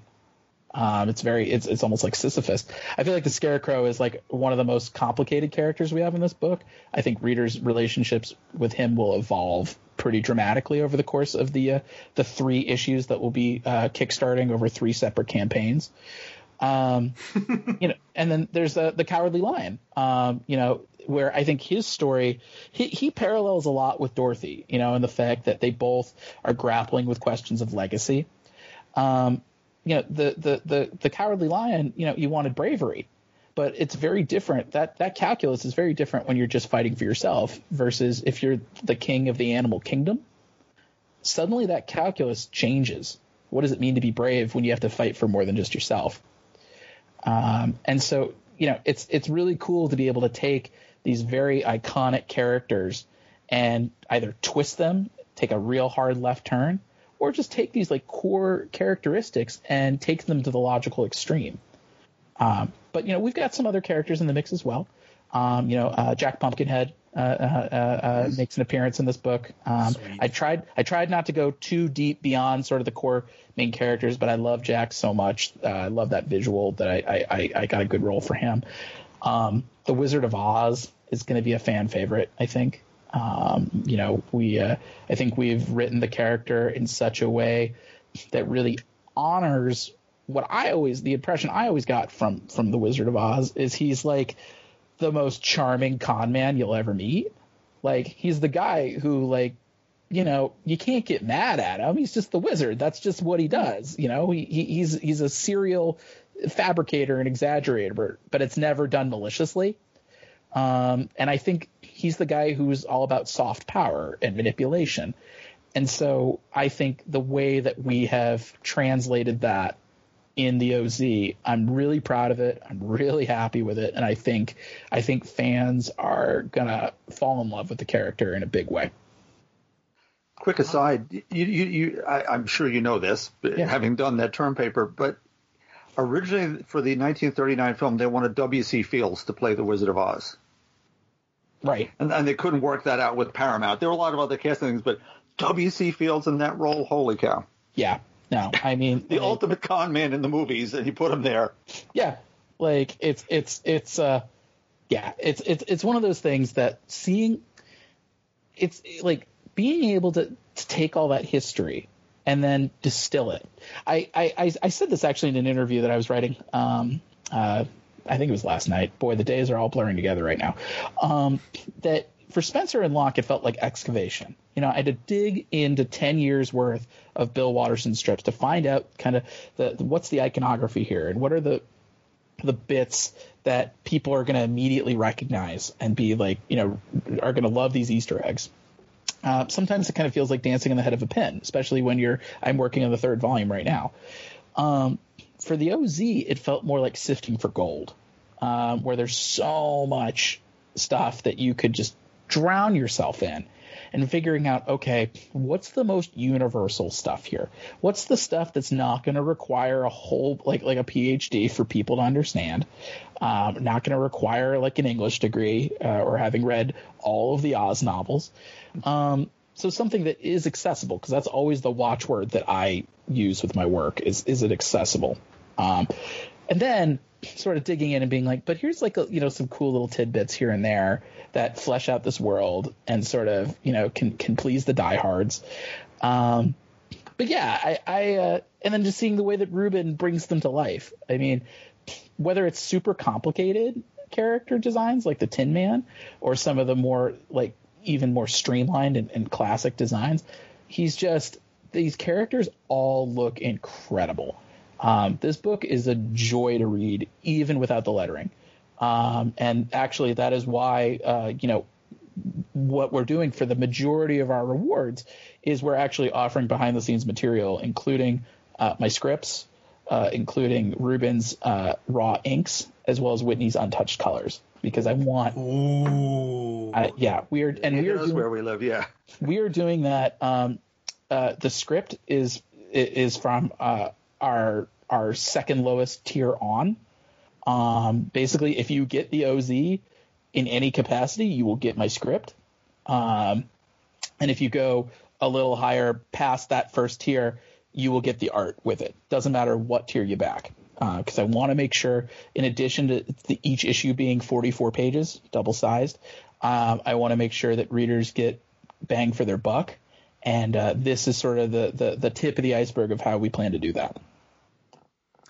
Damn, dude, I'm looking through your your reward tiers right now and just drooling all over my keyboard. it's it, you know we've got some cool stuff. Um, you know we've got uh, uh, uh, Ruben Rojas, uh, our artist, has some commissions. Uh, he also uh, he has a sketch card that's uh, that his designs for Dorothy that he that he first pitched to me. Um, we've got uh, we've got some. This I'm really happy with. We've got some limited edition, um, hand commissioned Spencer and Locke plushies. I had 10, I had ten of them made for my, Oh my creative God. team when the book was first made, and so we have three left. All right. Well, you and I are friends, so let's uh, let's talk after the show. Um, so you know this is that's that's one of our premium tiers because they're so they're so limited, and I'll admit that it it it it it it, uh, it breaks my heart a little to part with them, but um, you know it's it's a piece of history, um, and so I, I I wanted to make sure that for our our diehard of diehards that we had something in place that's our, our King of the Jungle package. Um, but yeah, it's just uh, you know we've got we've got tiers for every budget um, because I wanted to make sure this book was accessible. Um, you know, I, I I love our big ticket backers. If you're listening and want to be a big ticket backer, please feel free. but you know, at the same time, like I'm not looking to be a gatekeeper here. Like I want to make sure that there is something for every budget. Um, that people can join us and that people can fall in love with the story and they can stick around as the story continues. Um, so yeah, it's it's you know that's sort of our goal, my directive with this Kickstarter is um, I want to build a wider consensus, and it, it- at least based on the way that the the the, the first 48 hours have gone, uh, 566 backers later, um, I'm I'm feeling good about it. That's awesome, dude. Let me let me just paint a picture for you really quick before we move on. Have you seen the movie Amelie? Yeah, Okay, you know how Amelie takes the lawn gnome and then has her friend take pictures with it to send to the father? yeah. If I get the Spencer and Locke, that is what I will do, and I will send you the Polaroids. Please do. Please do. I would love that. I would love to see what happens to my child. Um, because yes, like we had 10 of them made. We've got three left. And, um, so yeah, that, that, uh, yes, um, you know, that's, that's, that's, that's anybody who gets it, they want to send me photos. That, that'll be my pleasure. All right, man. Well, you are so good at this that you've managed to blow through pretty much every question that I had lined up for you. So we're just going to skip right ahead. So when we have people onto the show, we've been doing this thing called the Fast Five. Oh, now, I love that. It's my favorite fast movie. All right. Typically, yes, it is the best one. Yeah. These are relatively easy, quick answer things, and then we get out of here. Sure. Um, but because you chose something as vast as Wizard of Oz, and I wanted to go with the theme, you have some more cerebral questions. So just tell us the first thing that comes to mind. If you can't think of anything, we can totally move on. It's it's it's yours to control. Are you ready? Ready when you are. Okay. First question. Shoot. What fruit do you love enough that you'd be willing to pick it from the branches of the talking trees, knowing full well that your actions could result in a deadly food fight? Um, do strawberries grow from trees? I, Uh, I, in I think. Oz. They might in Oz though. You yeah. I like how my answer was limited not based on my knowledge of Oz, but because of my limited knowledge of farming. Agriculture will get you every time. Yes. All right, so strawberry trees then? Yeah. Strawberry tree. All right. If a house were to land on you, what socks would you like to be wearing when Dorothy inevitably finds your body? Um, uh, I live in California. I don't wear socks. Oh, come on. Um, what pattern? uh, then it'd have to be like it'd have to be like a pizza pattern. That's good. I like that. Pizza pattern socks. That's my All right, toast. perfect. Perfect. All right, get a little deeper here. You ready? Yeah. Who is the man behind the curtain for David Pepose? Uh, it has to be my girlfriend. There you go. You know that was I thought that was going to be your answer, and that is a mighty fine answer. Yeah. Uh, no, my, my, my, my, my, my girlfriend or my, my, my partner, she likes it when I call her that too. Uh, yeah, she's, uh, she's my first reader. She's my muse. Uh, none of my books would exist without her. And, um, she, uh, she, she, she keeps, she keeps my work tethered. She keeps it accessible and she keeps it human. So, uh, yeah. So if you like any of my work, um, uh, you, you can thank her. That's awesome. That's lovely. All right, next. Have you ever watched The Wizard of Oz while listening to Pink Floyd's Dark Side of the Moon? No, but you know what? I'm going to do it after this campaign's over. It works. it Yeah. does. It's a good Yes. time. It's a good time. Uh, grab yourself a drink, have a put your feet up, the whole bit. Yep. All right, last question. If the scarecrow is missing his brain, the Tin Man is missing his heart, and the lion is missing his courage, what is David missing? Um, time. Wow. That's the answer. That Okay. is the answer. I, uh, I, I, you know, that's that. That is the thing that I always struggle with. I always struggle feeling like there's not enough time in the day that I don't move fast enough. And um, I talked with somebody about it this week, and they, they they they called it creative patience, and I think that was a very kind way of describing it, because I always consider myself particularly restless. And um, but yeah, at the same time, and this is the advantage of doing a platform like Kickstarter, is that you you get to put it out. You're not chained to the month to month schedule. You're able to put it out at a more seasonal frequency. So it's at a way that, for example, doesn't blow out Ruben's wrist. I mean, you know, for me as a as a writer, like the worst injury I'm going to get is like stepping off the couch funny, uh, which ironically I did do two weeks before the campaign started. But um, you know, I learned very quickly with Spencer and Locke, you know, this is physical labor for an artist. And if they blow out their wrist, that can be a career ending injury. So you want to make sure that you give your, your team the time physically that it takes to make the book, not as well as making it at the level of quality that, that, that everybody wants. Um, but yeah, it's it's time, and I think that this Kickstarter, in a lot of ways, has given me that gift of time um, because we're able to put the book out on our terms, not anybody else's, uh, when we feel ready and we feel good about it. And uh, just judging by the reaction that we've had in our first two days, um, I, I think it feels like a leap of faith rewarded. Right on, man. Good stuff. Thank you. Uh, you know, it's it's and listen, you know, for the for the people who are uh, who you know are, are are watching this and they're not sure what they want to do, um, you know, my my my thinking is we don't write this book for shock value's sake. Like that's the first thing I want to get out of the way. This is not a book that's designed to be edgy or edge lord or you know shocking for the sake of being shocking. That's not how I work. Um, Lord. you know, sh- shock shock value can get your foot in the door once.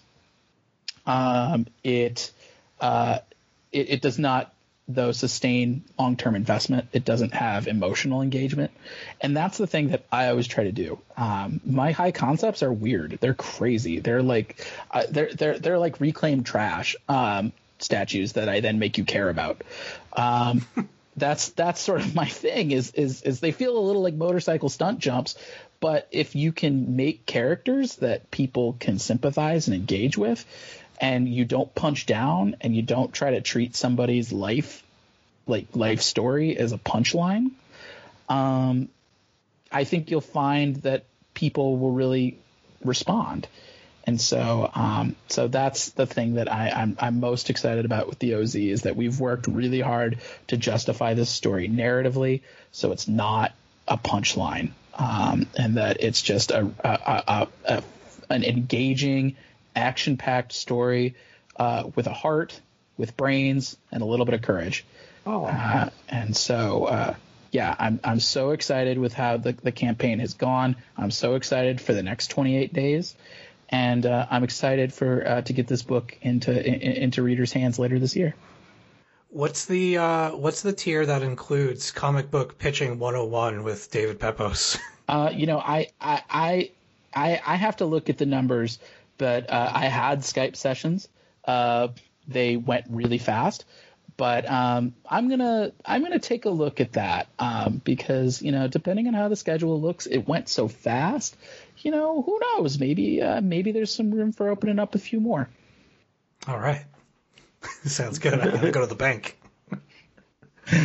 All right, man. Are there any other projects that you would like to pimp before we cut you? Yeah, loose? you know, I got I, I, I got a few I can tease. Um, you know, I've got another book coming out through the direct market. Uh, I think early next year. Um, so I think we'll be hearing about that probably in the next couple months. I'd say, uh, probably in the next like two months. Um, I've got some anthology work that I'm really excited about. Um, I'm doing some stuff from slice of life to crime to horror. Um, I I've been really excited to talk about this. I've got a superhero one shot that I'm working on with my Spencer and Locke partner in crime, Jorge Santiago Jr. Yeah. Um, uh, we're codenaming it Project Juniper. Uh, don't read between the lines of that; it's just a character's name. Uh, but I'm really excited about this one. This is a character I've had in the back of my head for years, um, and I finally hunkered down and wrote the script. Uh, I'm working on uh, we're working on the art for Grand Theft Astro, which is already written, and um, I'm writing. I'm in the process of working on Spencer and Locke three, and uh, yeah, and uh, you know a few other uh, irons in the fire that I'm excited to start working on. Uh, you know, in in 2020 and 2021 and beyond. But um, I got a laundry list a mile wide um, of projects that I want to do, and never enough time to do them. So uh, it's going to be a busy couple of years, but I, I wouldn't have it any other way. Fantastic, dude. I'm so so happy for you and so stoked Thank to you. I, like, I even- appreciate it. Yeah, man. Like I, I have I have two monitors, right? And so I've had your Kickstarter open on one one monitor and then all the notes and all the crap on the other. Mm-hmm. And just watching this go up, even from when we started, Yeah. is has been just really really cool. And you know, we always enjoy your stories and your characters and the worlds that you Thank you. create and everything. And uh, I think you're gonna love this book. This is, Oh, I think it's man. it's one of the best things that I've ever written, and uh, I I I think it is. Uh, I, I think it's one of the best things I've ever written, and I think it's one of the most beautiful books I've ever worked on. I wish we had time to get into how much I love uh, Walter Murch's Return to Oz. You've seen that, right? hmm Yeah, Oof. Ah, one of my favorite. I, I think I've broken three VCRs as a child from watching that movie too much. that's great. That's Yeah. great. Well, Uh, thank, love that stuff. thank you guys for all your support and, and thank you for having me. And anybody listening, you know, you, you can back us on Kickstarter. Uh, we've got a, a quick link. It's uh, bit.ly slash the OZ comic. Uh, you can also follow my newsletter Pep Talks at uh, bit.ly slash pep news. Uh, or, you know, find me on Twitter and Instagram at PeposeD or on Facebook at David Pepose Comics. All right, man. Yeah. Well, again, thank you so much. Uh, we'll say goodbye here, but then uh, hang out past the uh, the little goodbye because we'll say goodbye privately as well. Uh, All right, so go check out the OZ on Twitter from David Pepose and Ruben Rojas and Whitney was it uh, Whitney Kogan? uh, Whitney Cogar. Yeah. Cogar, that's it. I'm sorry. And uh, DC Hopkins, right? Yep. Yay! I got them all right, even without the notes. Um, all right, everybody. We will be right back. Hello, everybody. We are back again. I can't remember how many times we've made so many phone calls tonight to each other. it's kind of ridiculous. Lots of editing to do, but uh, we're gonna do it. Thank you very much to David for coming by to uh, hang out with us for a little bit rekindle the old flame and uh, talk about the OZ. I am very excited to jump on board that Kickstarter. Uh, I just have to figure out why Kickstarter doesn't like my postal code with the, the letters in it. So uh, I was telling David off air, like I try to ty- I try to type in my stuff, and it likes the numerical stuff. It does not like the letters. So I am going to have to figure out why that is uh, or maybe use that VPN that we were talking about earlier, and do it through the uh, American side and see if uh, see if that works out for me. I think he's very clearly saying no Canadians. They- Dude, all my totals for his Kickstarter are in Canadian. That's why when I quoted him where the numbers were at, he was like, "No, that's not what it is." Give him another few hours; it'll get there. I'm sure it will. I'm sure it will. It's it's awesome. The the response to this has been tremendous, and uh, I'm just I'm really happy for him and everybody involved. It's it's nice in you know in the current climate, if you will, to have nice things happen to nice people. So Absolutely. there you go. And what else we've got for you are some more lightning rounds because we only did one before David popped in. So we've still got lots of comics to talk about. We've also got some news. We've got some hmm. listener questions. I was like, we're going to go in, we're going to do this in and out. It's going to be real quick. This is not going to be a quick show. I thought that this was going to be a quick show. It's not going to be a It's quick show. going to be a good show. though. It is a great show. It is my favorite show that we've recorded this week. All right. Hmm, Right. hmm, I don't know if I I don't know if I could say the same thing. No, I know, I know. You can you can talk about your your guest spot a little later for sure. Um, I'm I'm very anxious to hear that. So, uh, Aaron, how do you feel about doing a little right light lightning round? Lightning Okay. round. Which I Rock Watch roll. a lightning round. This is going to be so fast. You watch. You watch. I got it covered. I got it covered. All right, are we going? me All up, right, is that the man. Yeah, I got the, I got the timer. You ready? All right, go. All right, you got okay, go. All right, book number one, Empyre Five. Yeah, I'm riding this thing out. Al Ewing, Dan Slott, Valerio Schiti.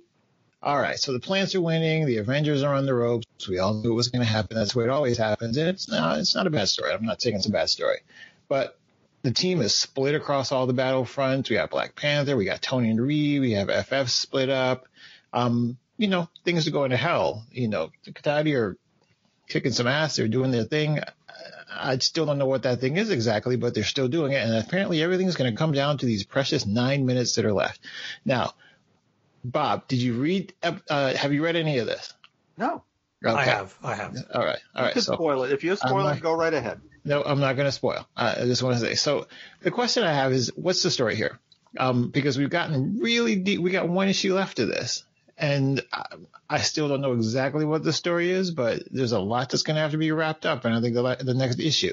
Now, I will say, and I was, I'll echo this again with my next book, that I think the thing that I'm clinging to the most here are the relationships between everyone in this book, and there's especially a moment between Hulkling and uh, Wiccan Oh, that I think is just amazing in this book. I just That's been one of the better aspects of this event has been the two of them and, and their relationship. It's not been in the book a whole lot, but it, it is also kind of the anchor that everything is revolving around.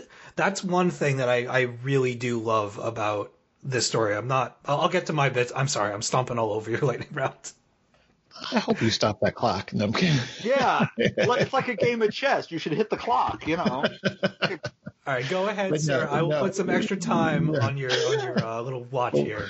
Watch how I do this, though. I'm I'm, I'm studying Bob. I'm going to figure out how to get through this.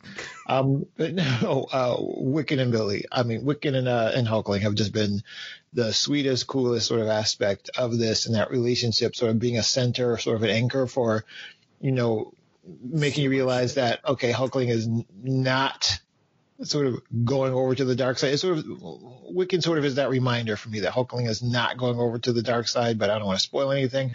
There's a lot of good action. There's a lot of heroes being heroes, and again, a lot of you know focus on relationships.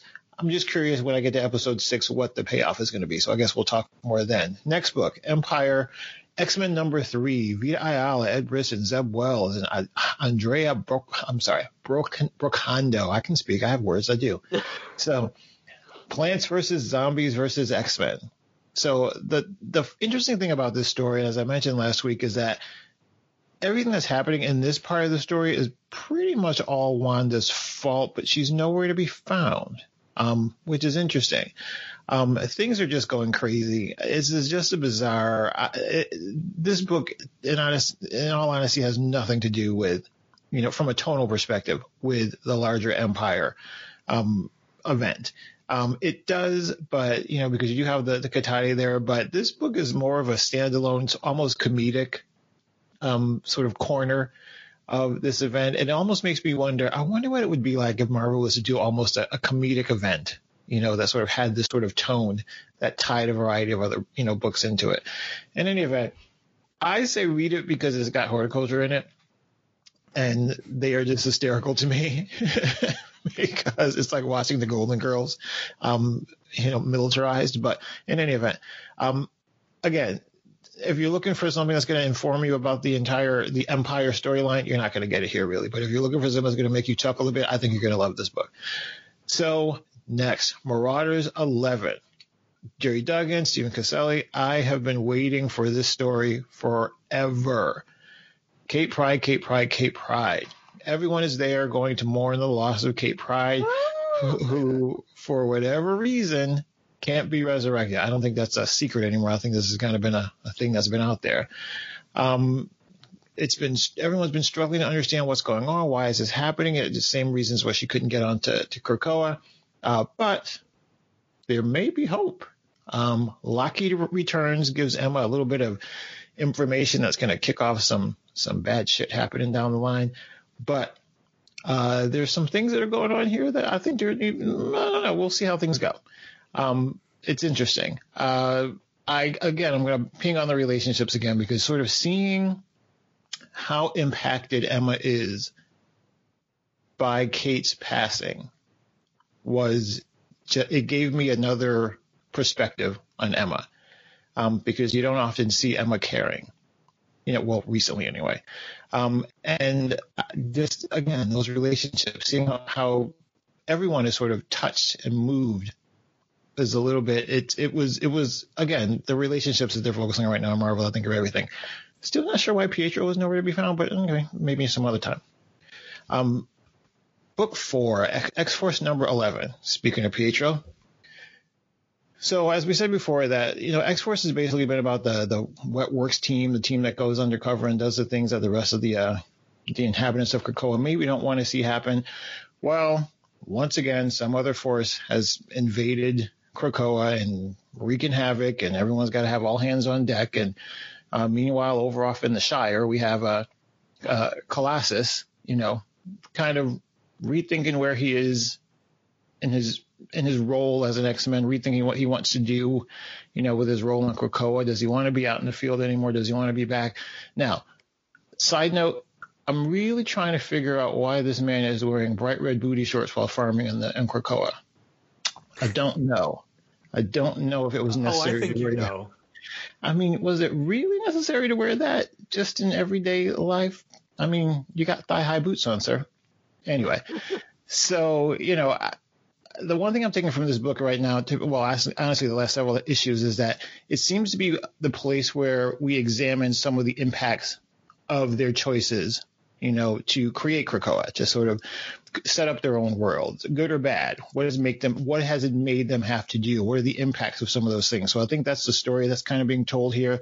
Yes, there's that sort of sexy, fancy aspect of it, that the Wetworks team, but I think really underlying that is what is the cost? What is the cost of some of these people's souls, you know, to do the things that have to be done for them to survive? Side note again, Quentin Quire got some booty with a cuckoo. Don't know what's happening with that, but that was kind of interesting. anyway, um, I'm just going to move on. Last one. Everyone's favorite hate read, Justice League Odyssey, number 23. Dan Abnett, Will Conrad. So Green Lantern's back to the present. Darkseid's taking a beating. Cyborg is almost back to normal again, but not quite, and things are going from bad to worse. So I think we're going to talk about what could be impacting this story down the line a, bit, a little bit later in the news section, but I think we're about to wrap it up. This is again one of those timey wimey type scenarios that's happening right now. Um, you have that last minute sort of uh, cliffhanger thing that happens here. Um, I think we're about to figure out.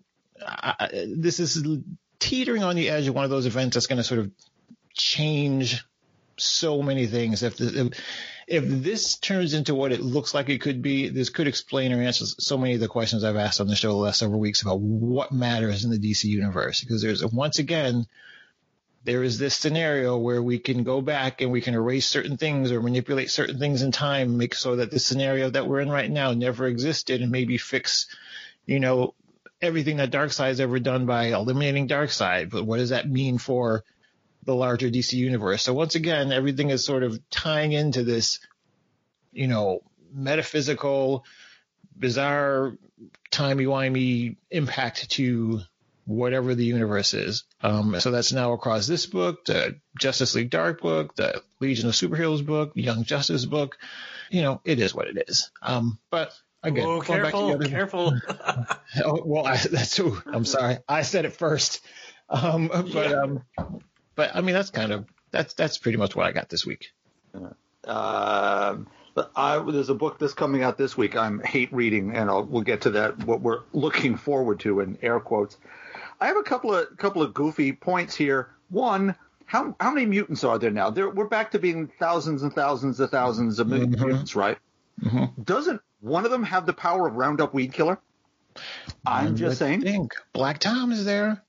right? And wouldn't that solve our whole Cotati incursion thing? hmm Second, And another Aaron, thing. and another thing. oh, No, this is uh, even goofier.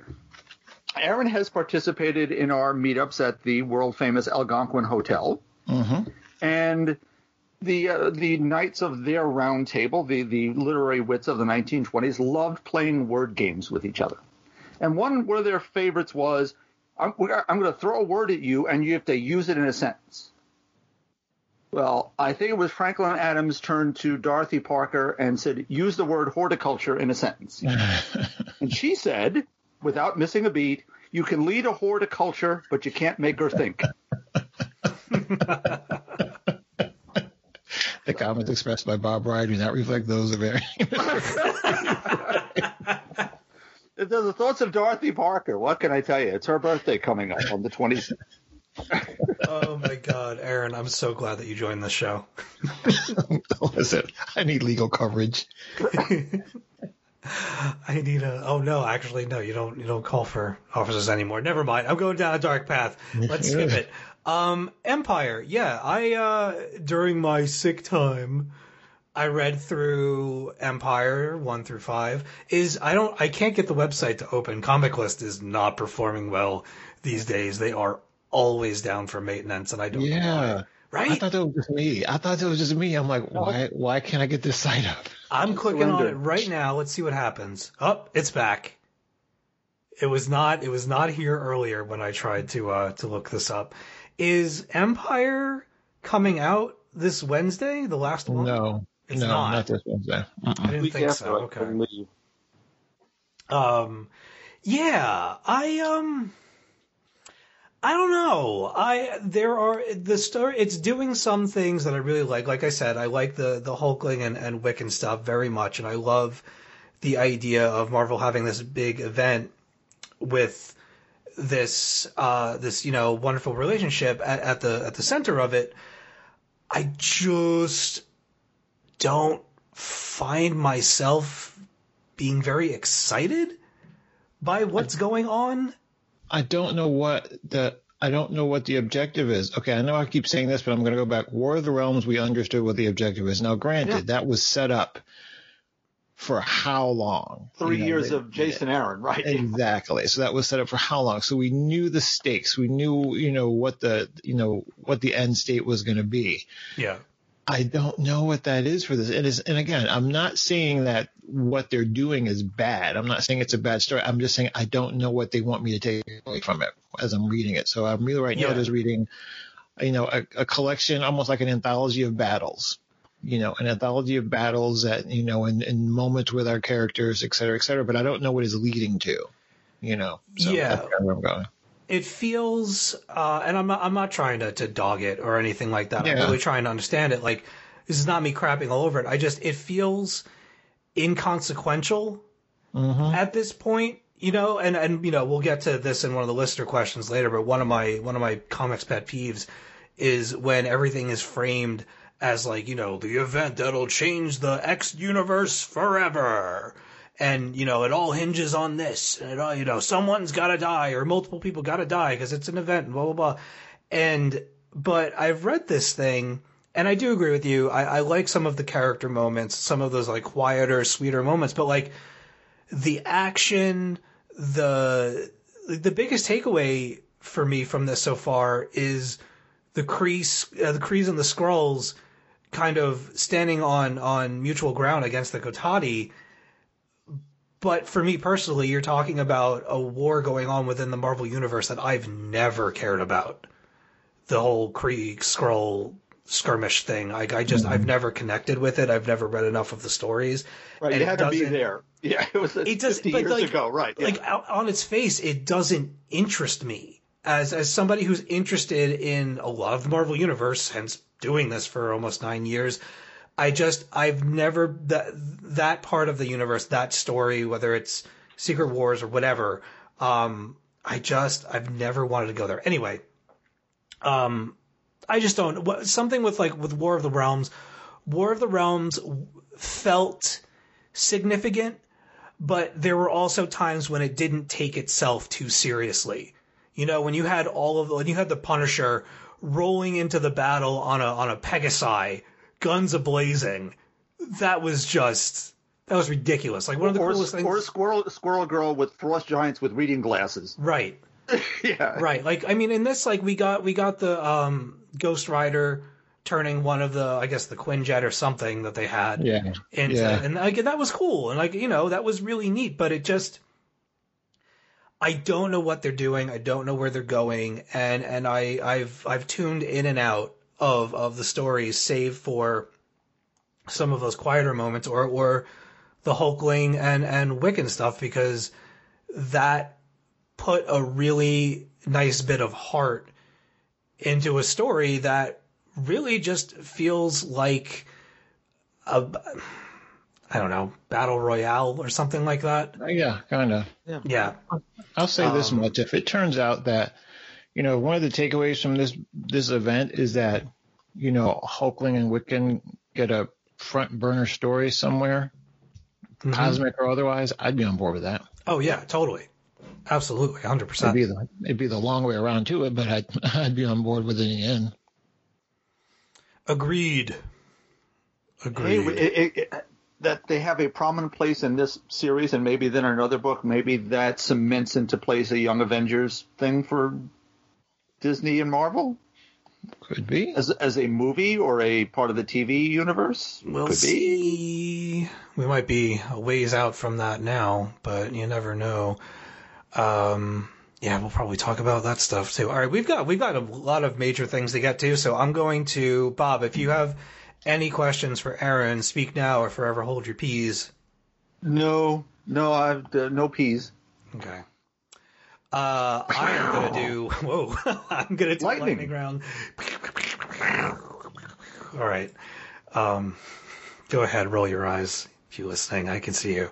It's all right. You don't have sound effects, folks. You know, you know that. We're And, having and apparently, I talked to Bobby. Those boards are expensive. It's like six hundred bucks to, Okay. to get a, a good soundboard going on. So I don't know about that. And plus, I pretty I think that Joey would probably kill me if I introduced one of those to the real show. sound effects as opposed to.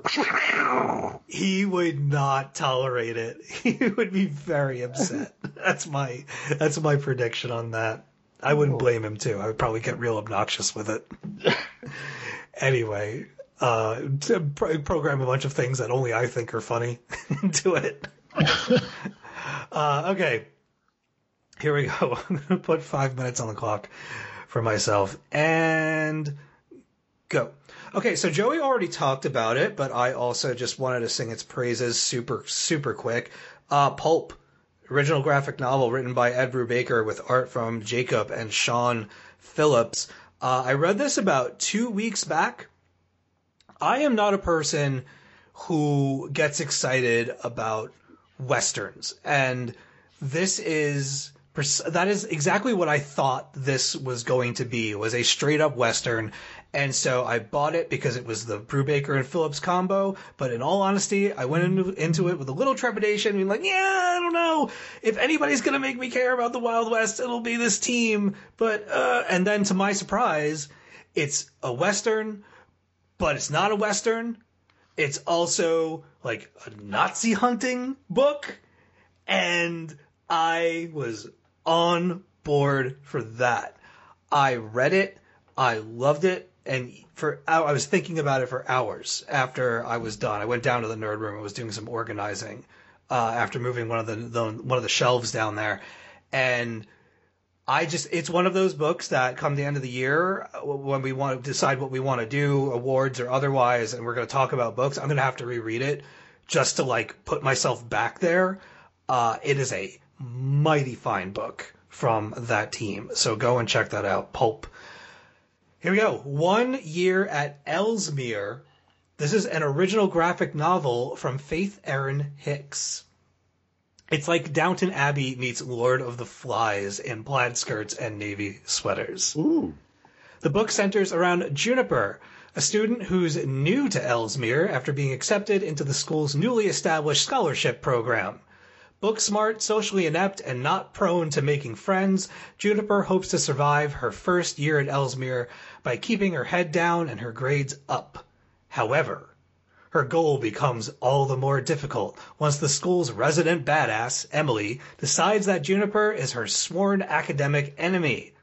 Prone to acts of aggression when tested, Juniper, alongside uh, her new friend and roommate, Cassie, must discover a way to circumvent Emily's best laid plans and make the most of her first year at Ellesmere. I'll tell you this about one year at Ellesmere. Get ready. Listen up. Snuggle up. If you need a book that's guaranteed to put a smile on your face the whole way through, this is the one. I devoured this book and I already want another one. Give me multiple volumes. I will purchase and read them all. Juniper, Cassie, and Emily are all incredibly well crafted characters. Each of them is a joy to read at a surface level, but I was also shown that they have much more going on beneath the surface throughout the story. Juniper puts entirely too much pressure on herself to remain at the top of her class. Cassie is very sugary and sweet, yet she also carries a sour bit of blood for her family that clearly isn't interested in nurturing her gifts. And Emily, well, her primary concern is remaining at the top of the food chain, though you can certainly see where the cracks of self doubt begin to spider out. Really, really cool stuff. Artfully, Faith Erin Hicks gets better and better with every release. This book has a bit more of a Raina Telgemeier look to it, as opposed to something like The Nameless City, which was a bit uh, had a bit of a rough edge around it, was a little bit more experimental. Uh, this has a nice, rounded, polished look to it, and you can tell uh, the entire story without dialogue, just from the characters' facial expressions and subtle body language. Really, really good communicative uh, art on this book.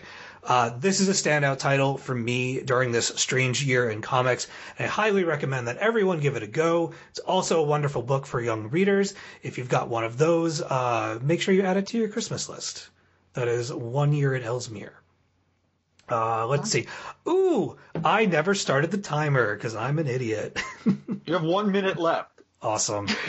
Uh, I'm going to talk about Marvel's Avengers, uh, the beta. So, Square Enix. Is it Square Enix? No, it's not Square Enix. Crystal Dynamics. Sorry. Crystal Dynamics is doing their Marvel's Avengers game. This is the big tentpole AAA action adventure game. It's a loot based uh, adventure beat 'em up that has got a lot going on for it. Uh, there was a beta last weekend that I'd missed out on, but luckily they had another one again. And then I believe there's a third beta um, across platforms coming up uh, this weekend as well, and then that'll be the last one. The game comes out on September 4th. So, anyway, needless to say, being a major fan of Marvel and, and being a fan of the films and the comics and the characters and all the stuff, I was looking forward to this. I wouldn't say that I was excited for it based on what I'd seen so far uh, in trailers and their reveal and kind of their their character models and and the look of the world and whatever. But you know, let we're gonna check this stuff out anyway because this is what we do, right? So this beta ended up being a real mixed bag for me. I played about three and a half, four hours of it. Um, for anybody else that's played it, I pretty much made it through the first like overworld mission with Hulk and uh, and Kamala together, and then after that, knowing it's coming out on September fourth, I'd kind of had enough. So, all right, here's the thing. I made a list of the bad and I made a list of the good. So I might crap on it at first, but then I'm going to tell you about some things that I really liked about it. So there's a balance here to this. Okay. Uh, this game has way too much going on. Whether that's muddled combat commands or far too many in-game currencies, whatever. I booted this thing up and by default, um, keep in mind too that this is all for a beta. This is not the finished game that I'm talking about. So I'll reiterate that a few times. Uh, the game visually is very dark. Uh, I had to go into the sliders and turn them way up. Uh, trust me, it is not my TV. I'm very strict about that stuff. And uh, so just the world is like saturated in shadow and in order to like accentuate some of the the colors and and the the skin tones and everything that they've used they've like darkened it up which seems to have the opposite effect for me so anyway once i had adjusted that it ended up looking pretty good. Uh, the game has terrible signposting, and by signposting I mean telling you what you need to do next and how to do it. There were a lot of points throughout the demo where I was told what to do once and then really didn't know how to go about doing that thing. Or they would ask me to find something that was in the very room that I was in, and it just took me way too long to find it because the icons that are telling you where to go or what to do uh, just were too small, too small and not noticeable, kind of blending into the background. Very frustrating. Um, and tiny text too. I really hope that there's some kind of a slider to adjust that because a lot of teaching you the game is through you reading, which is never a great way to teach somebody stuff. And considering how many commands there are in the game, uh, some people might get confused. I know I was. Uh, so hopefully they give you the uh, the opportunity to change some of that stuff. Uh, like I said, way too way too much information up front. Uh, I'm really hoping that that'll be smoothed over in the final build. Combat's a little repetitive, but hopefully that'll open up once you unlock more options in the skill tree. There are these shield enemies that are a super pain in the ass. I don't know if I missed a surefire way to open them up. A heavy attack seems to do it, but then following that up with anything is kind of a chore. Anyway, um, I'm hoping that they, they tighten the screws a little bit before this thing actually comes out, and that maybe, just maybe, this wasn't like an up to date build and they had this beta ready to go from like a while ago. Uh, that would be pretty nice. Anyway, uh, here's some of the good stuff. There's lots of nice nods to the MCU in particular. Of course, there's stuff about the Marvel comic book universe that's baked in by default, but there are moments that are ripped right out of the movies. Uh, there's a point where you're playing as the Hulk and you quite literally storm your way through a series of hallways and and things of the like, very close quarters, and he's you know ripping up everything as he's running and leaving all destruction in his wake, and it is very very reminiscent of that first Avengers movie, and is is a super cool moment, and there are definitely a couple of things like that in the game. Uh, while I was playing, I got to play as Thor, Hulk, Iron Man, Captain America, Black Widow, and Kamala Khan. Kamala, they all play differently for the most part. Uh, Kamala is by far the most fun to play with, in my personal opinion. She is also a much needed ray of sunshine in the game. I am so glad that she is such a such an important part of the overall story and that you you get to spend time with her pretty much throughout the entire game. We also get to see her dad, which I was not expecting. Like he calls her Beta and he shows up and he, he does the whole thing and I was like, oh my god. But they have outside characters and it looks like him too. That's awesome. So I thought that was very cool.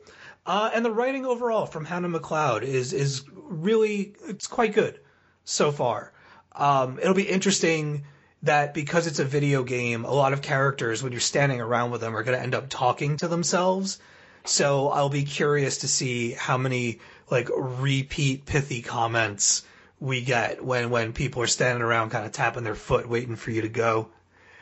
And uh, let's see what else do I got here. Hoping that the final build will fix a bunch of issues. Da, da, da, da, da. Um, I have I have to confess the beta ended up giving me more reasons to be concerned than excited, but I don't have a lot on my gaming schedule because of COVID and everything got so messed up and delayed.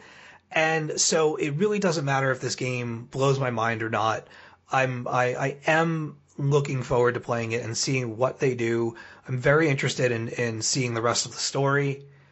And um, any opportunity to, to take control of these characters and do something really cool with them, I am down for. And this this very much looks like it could be in time the kind of game that I've been waiting for. I really liked Marvel Heroes on the PC.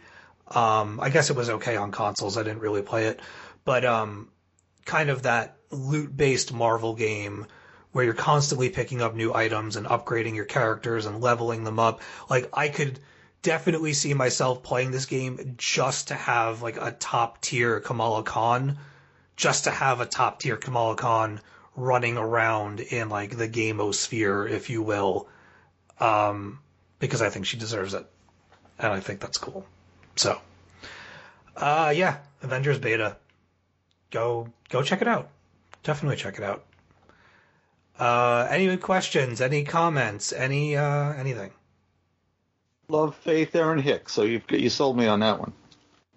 Anything from you, Aaron? No, I'm worried about the game. Were you gonna play it? I was planning on it eventually. Not anymore. I might have to rethink that. I don't know. We'll see. Maybe I'll let others be guinea pigs.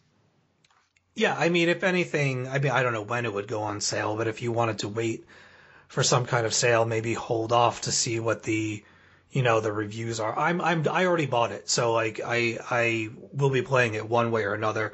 I just got the platinum for Ghost of Tsushima, so I have a large, sprawling, uh, loot-based game, uh, you know, open in my in my schedule.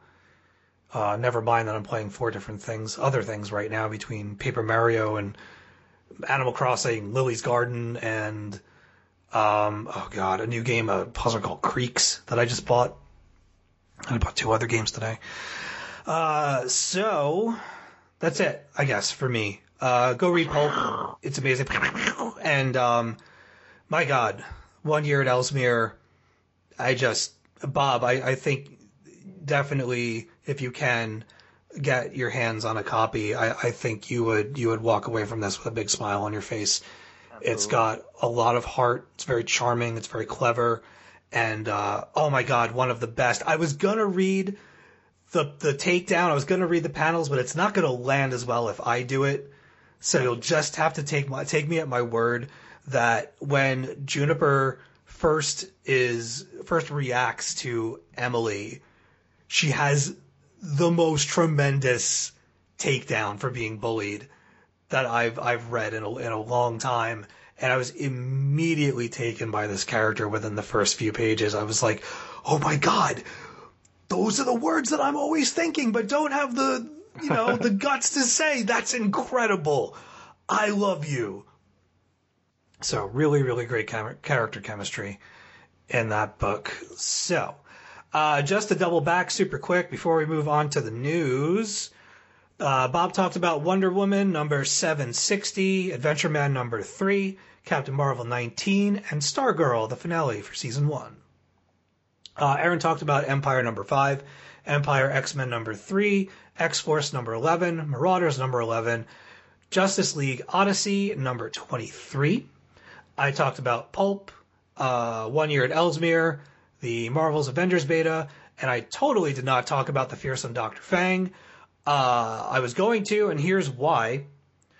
We are going to, uh, or supposed to be, we're, we are scheduled to be joined by a very, very special guest uh, to the podcast, Mr. Tze Chun of TKO and uh, Gotham and Gremlins Secret of the Mogwai television series fame. He is show running, executive producing, writing, all that Gremlins goodness. So you know that I'm going to have some questions.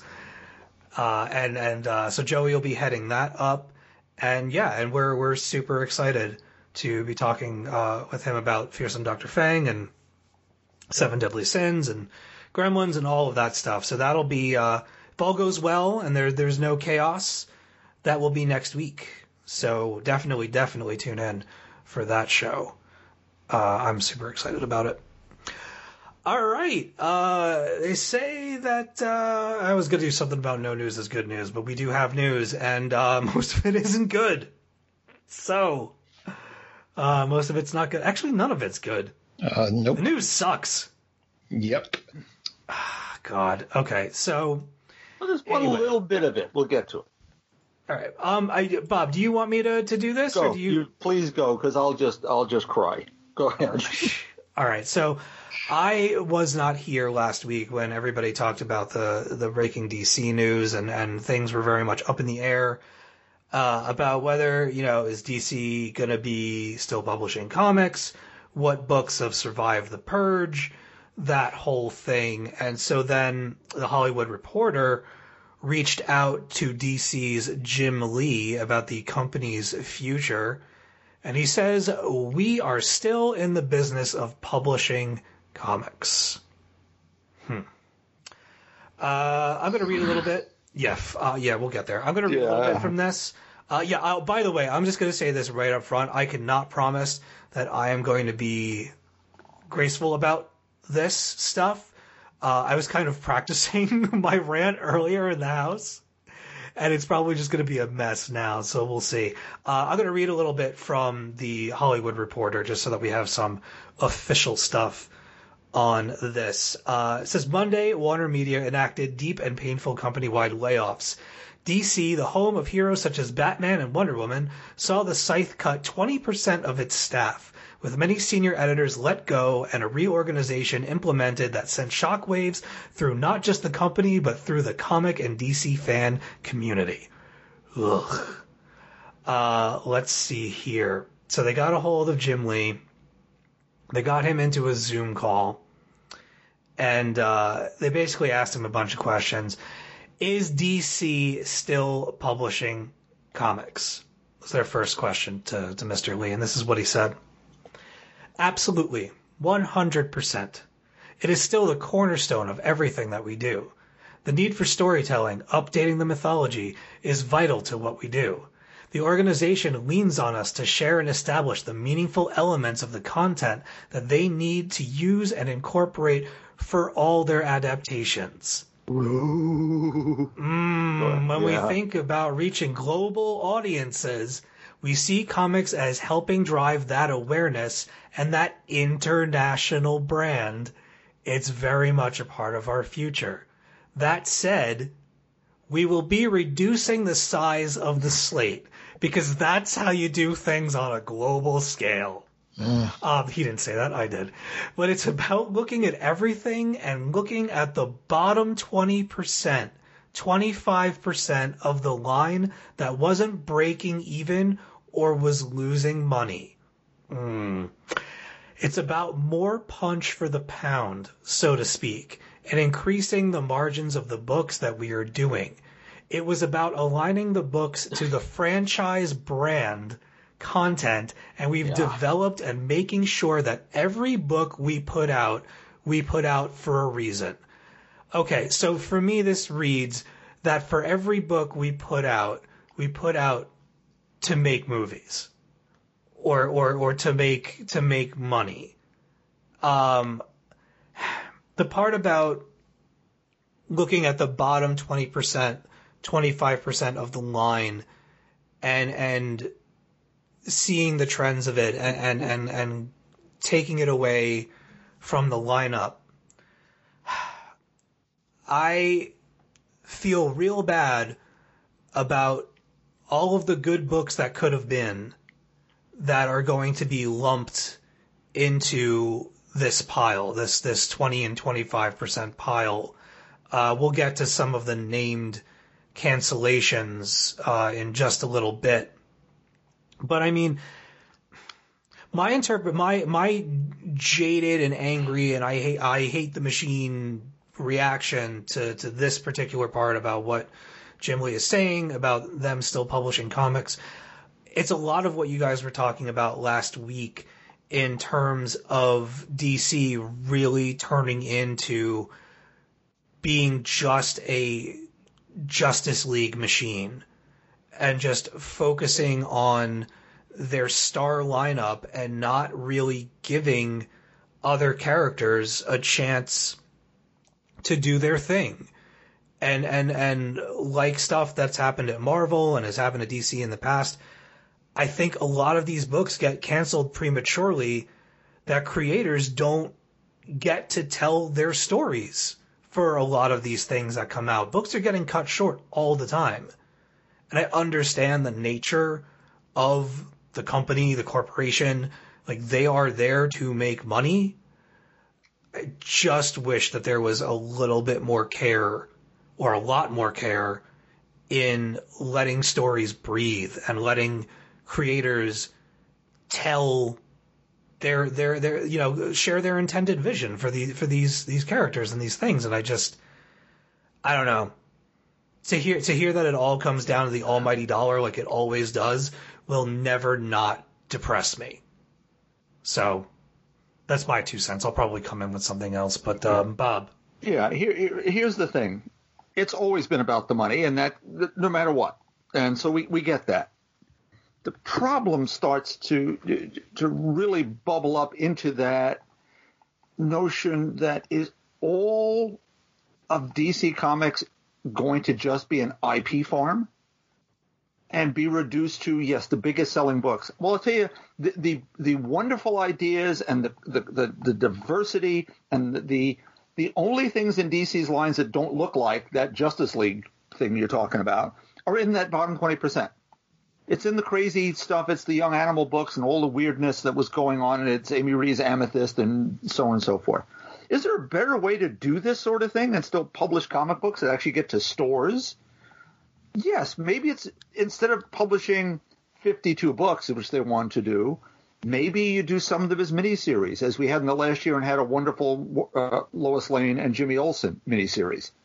You try it that way. Do them in six. Let people tell that story with the room to breathe. Commit to it early. Commit to soliciting it early. One of the other things that came out in these articles is the whole idea of things that sell digitally sell in print. So we're going to test things out digitally and then put them into books. Okay, Mr. Lee, uh, and sh- we should call him Wallace Hartley, who was the band leader on the Titanic, makes these statements, and if we're what do we what does that do for a store? You're going to sell this thing to customers digitally at at full price. Are you going to sell them as these chapters you're doing with the stories that are left over from Walmart, and sell them for three dollars a piece, and then ha- not sell them to a store, and then sell them to a store four, five, six months out? Uh, how does that store sort out what they need to buy? How does that even work? It, it, it's it's he's in a very bad position. He's the last man standing. There are a lot of really good people who got shown the door here Hmm. the, the one shining bit of good news is that they have two new interim editors in chief over there. Marie Javins, who is on the digital side of things, and Michelle Wells, who is in charge of the DC Young Adult graphic novel program. Can they sort something out? Can they broaden their marketplace so there's a line for everyone? And not just that the person in charge hates the idea of black label and so we should cancel those and fire Mark Doyle or we should so get rid of Bobbie Chase and Mark uh, Bob Harrison. But you've grown a new marketplace too. Let's not forget them in the race to do all this digital stuff. So that, that Michelle's in this mix somewhere, I'm hoping. But chopping the line apart, are they publishing too many books? Probably. Is that the best way to do it? Is that how you curate it? So now we'll have four Batman books a month and four Supermans and three Justice Leagues and uh, Aquaman's going. We will go down the other list of things that are going with it. What is ne- what if we were making the necessary DC books for profit? We'd be Batman, Superman, Justice League. Hmm. Maybe Birds of Prey when there's a movie out maybe Wonder Woman when there's a movie out. And then we'll be flooded with whatever those movies are with four books by them. And unless they do this very, very rumory Target deal where they sell monthly books in Target, that's been floating around for a couple of months. And that's one of the reasons they've split with Diamond. If you still want to sell them in stores or digitally, you're not growing your marketplace. That market is in real bookstores with real books that might come out once a month, or they're in scholastic book fairs, or they're in comic book stores. They're not in someone's iPhone. They even said themselves the marketplace is what 15 to 20 percent, and that's I think that's high. But I'm I'm for for all of Marvel's Disney Marvel's flaws about doing things and and there are too many events, which is ridiculous they put out a lot of books and they tried a lot of things and some of them didn't work and they cancel them and they try other oddball things and they end up canceled. But we do get in between six, eight, twelve issues of something. Mm-hmm. And maybe they shouldn't be released as number ones. They should be released as minis, and let's walk that back and let it all happen more organically. And then if something's a hit, do a series. But doing it all by the numbers just strikes me as awfully mercenary. Admitting I know that it's all about money, but boy, it's supposed to be a creative medium. Um, I'll stop. I'm sorry. I'm going crazy. No, it's no, it's fine. It's fine. Um, so I'm gonna read the list of um, canceled books, unless uh, Aaron, if you wanted to jump in, feel free. So I did just have one uh, in response to the whole bottom 20, 25% scenario. I did have, it's similar to what you just said, Bob. So you're going to have the house of uh, Batman, Superman, and the Justice League. You're, you're going to have that house and you're probably going to have, you know, some other similarly related, you know, characters, you know, circling around that because that is what is internationally known. So, what does that mean for the far sectors? You know, what does that mean for the Naomis? Um, what does that mean for anything that may have, you know, dipped its toe into a more diverse segment of the community? Um, that may because more often is not the case. You have a scenario where you know, in a medium like this, you have a scenario where the books that sell or the things or the medium that sells that makes all the money affords you a little space to do some of the more niche things In theory, do you think, right? In theory. but now if you're automatically going to cut those niche things because they are not, you know, fiscally responsible or however you want to call it, um, I don't, you're going to limit what I care to read about. So yeah, I can honestly see that if there's a scenario where we're only going to be featuring those books that are internationally known, those books that have a, um, I don't know, that are recognizable. The the I won't even say the Trinity because Wonder Woman's not in there, but the Batman, Superman, you know, Justice League books, then you're not going to have those other books, and you're going to have a scenario. You're not going to have those lower tier books, like we said, but then you're going to have the scenario where it becomes a self fulfilling prophecy. Is this a scenario? Is this a, a step one towards them just getting out of the comics business altogether? Because I could sort of I could see that path. I could absolutely see that path. Um, because they got what 80 plus years of content that they could rely on to, you know, continue to mine for their movies and films and all that stuff. Um, I don't know. This becomes it's troubling because I don't think we're really seeing what the. I don't even know if Jim Lee knows really what's going to happen next. I think he's saying what he has to say. You know, I think he Oh, believes what he's saying. I don't think he's lying. I believe. I think he believes what he's saying, but I don't think he really knows. I think he has to say what he has to say now. Um, I don't know, but and it's unfortunate. I guess in the comics business, I guess DC would be too big to fail, wouldn't it? Because if DC goes away, I mean, am I wrong in assuming that that's a death knell for local comic shops? There are stores that are nothing but old time superhero stores from back in the day. Mm-hmm. Losing DC or having DC become nothing but the thing is, if it becomes nothing but Batman, they'll still sell Batman. But the person who who now bought twelve other books now only has two books to buy. It it would hurt. And if there are no books at all, which may, as you were saying, Aaron, this could have been a plan that even Warner's had in play at some point, even five or ten years ago, when things crashed after the, the '90s speculator boom and so on and so forth. Um, you now add AT and T to this mix and a whole other set of bean counters. Yeah, we're we're on that path.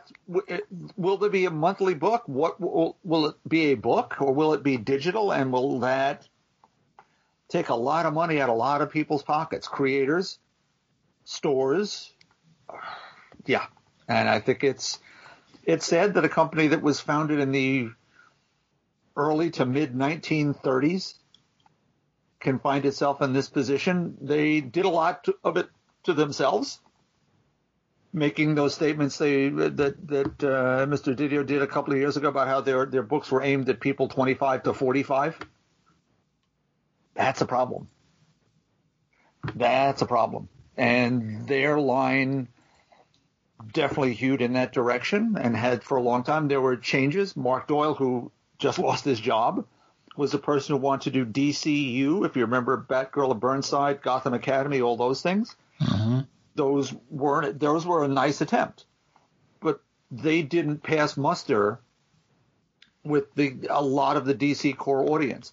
What they have now found is there's a whole other DC core audience that wants to read Zatanna and the House of Mystery and Diana, Princess of the Amazon and the Oracle Code and those things who've probably never been inside a comic book store.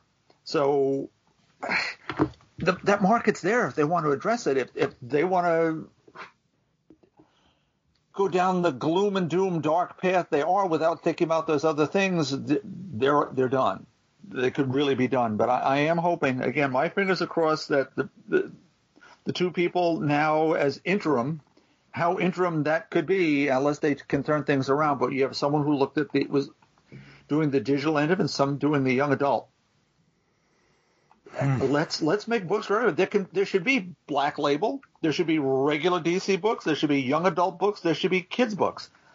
There should be those little Gotham books that they were doing, right? There there should be Scooby Doo. There should be a Justice League that that a ten year old kid can read, and their parents don't have to look over their shoulder to see that someone's getting their head ripped off or something. And then there should be a book where you can have the bat penis if that's what you choose to show. But- it but- all but- comes right? back to the bat dong. Yes, but there's a there should be something in this line for everybody, and it, that's I don't hear that in these statements really. It's all about numbers. As you say, Aaron, that that twenty percent, those are the diverse books, those are the interesting books, those are the experiments. Yeah, you're gonna because you got the first thought I had was okay, the international market. In the international market, he's gonna want you're gonna want to have those books that are consistently recognizable, you know, in every market.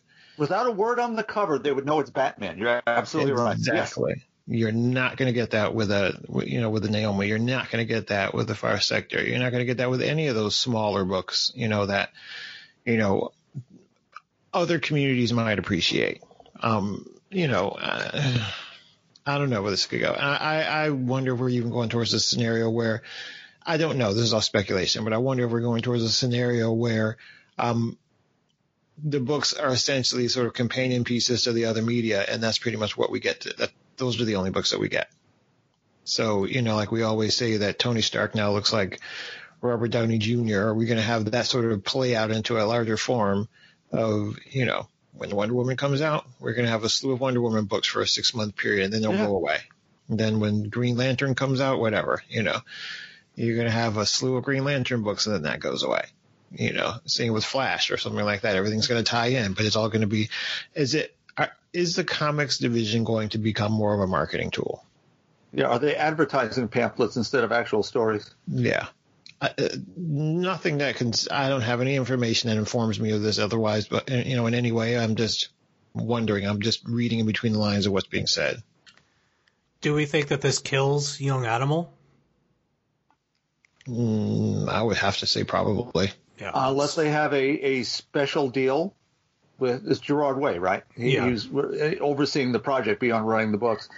Unless he has a deal that they have to put out a certain amount of books per year, independent of how much they sell, because obviously those books were selling under ten thousand copies, hmm which doesn't shouldn't really matter. It, here's here's the thing that I I am not an accountant. I don't play one on television, but this is the direct market, right? There are no returns. How is it that any book isn't profitable? They're only printing enough books to sell every single copy to the store. Where's the loss? They take no loss, they get no returns. If they print 3,000 books and sell 3,000 books, that should be good because the book costs them what to produce? 20 cents, 30 cents. They sell it to the uh, the wholesaler for a buck. And the, the, the if they if they handle the page rates correctly, they should make a profit. Is it a good profit? No. Is it like selling 250,000 copies of Batman with what's the, what's the new character in it? The one who takes over for Harley? Punchline. Punchline? No.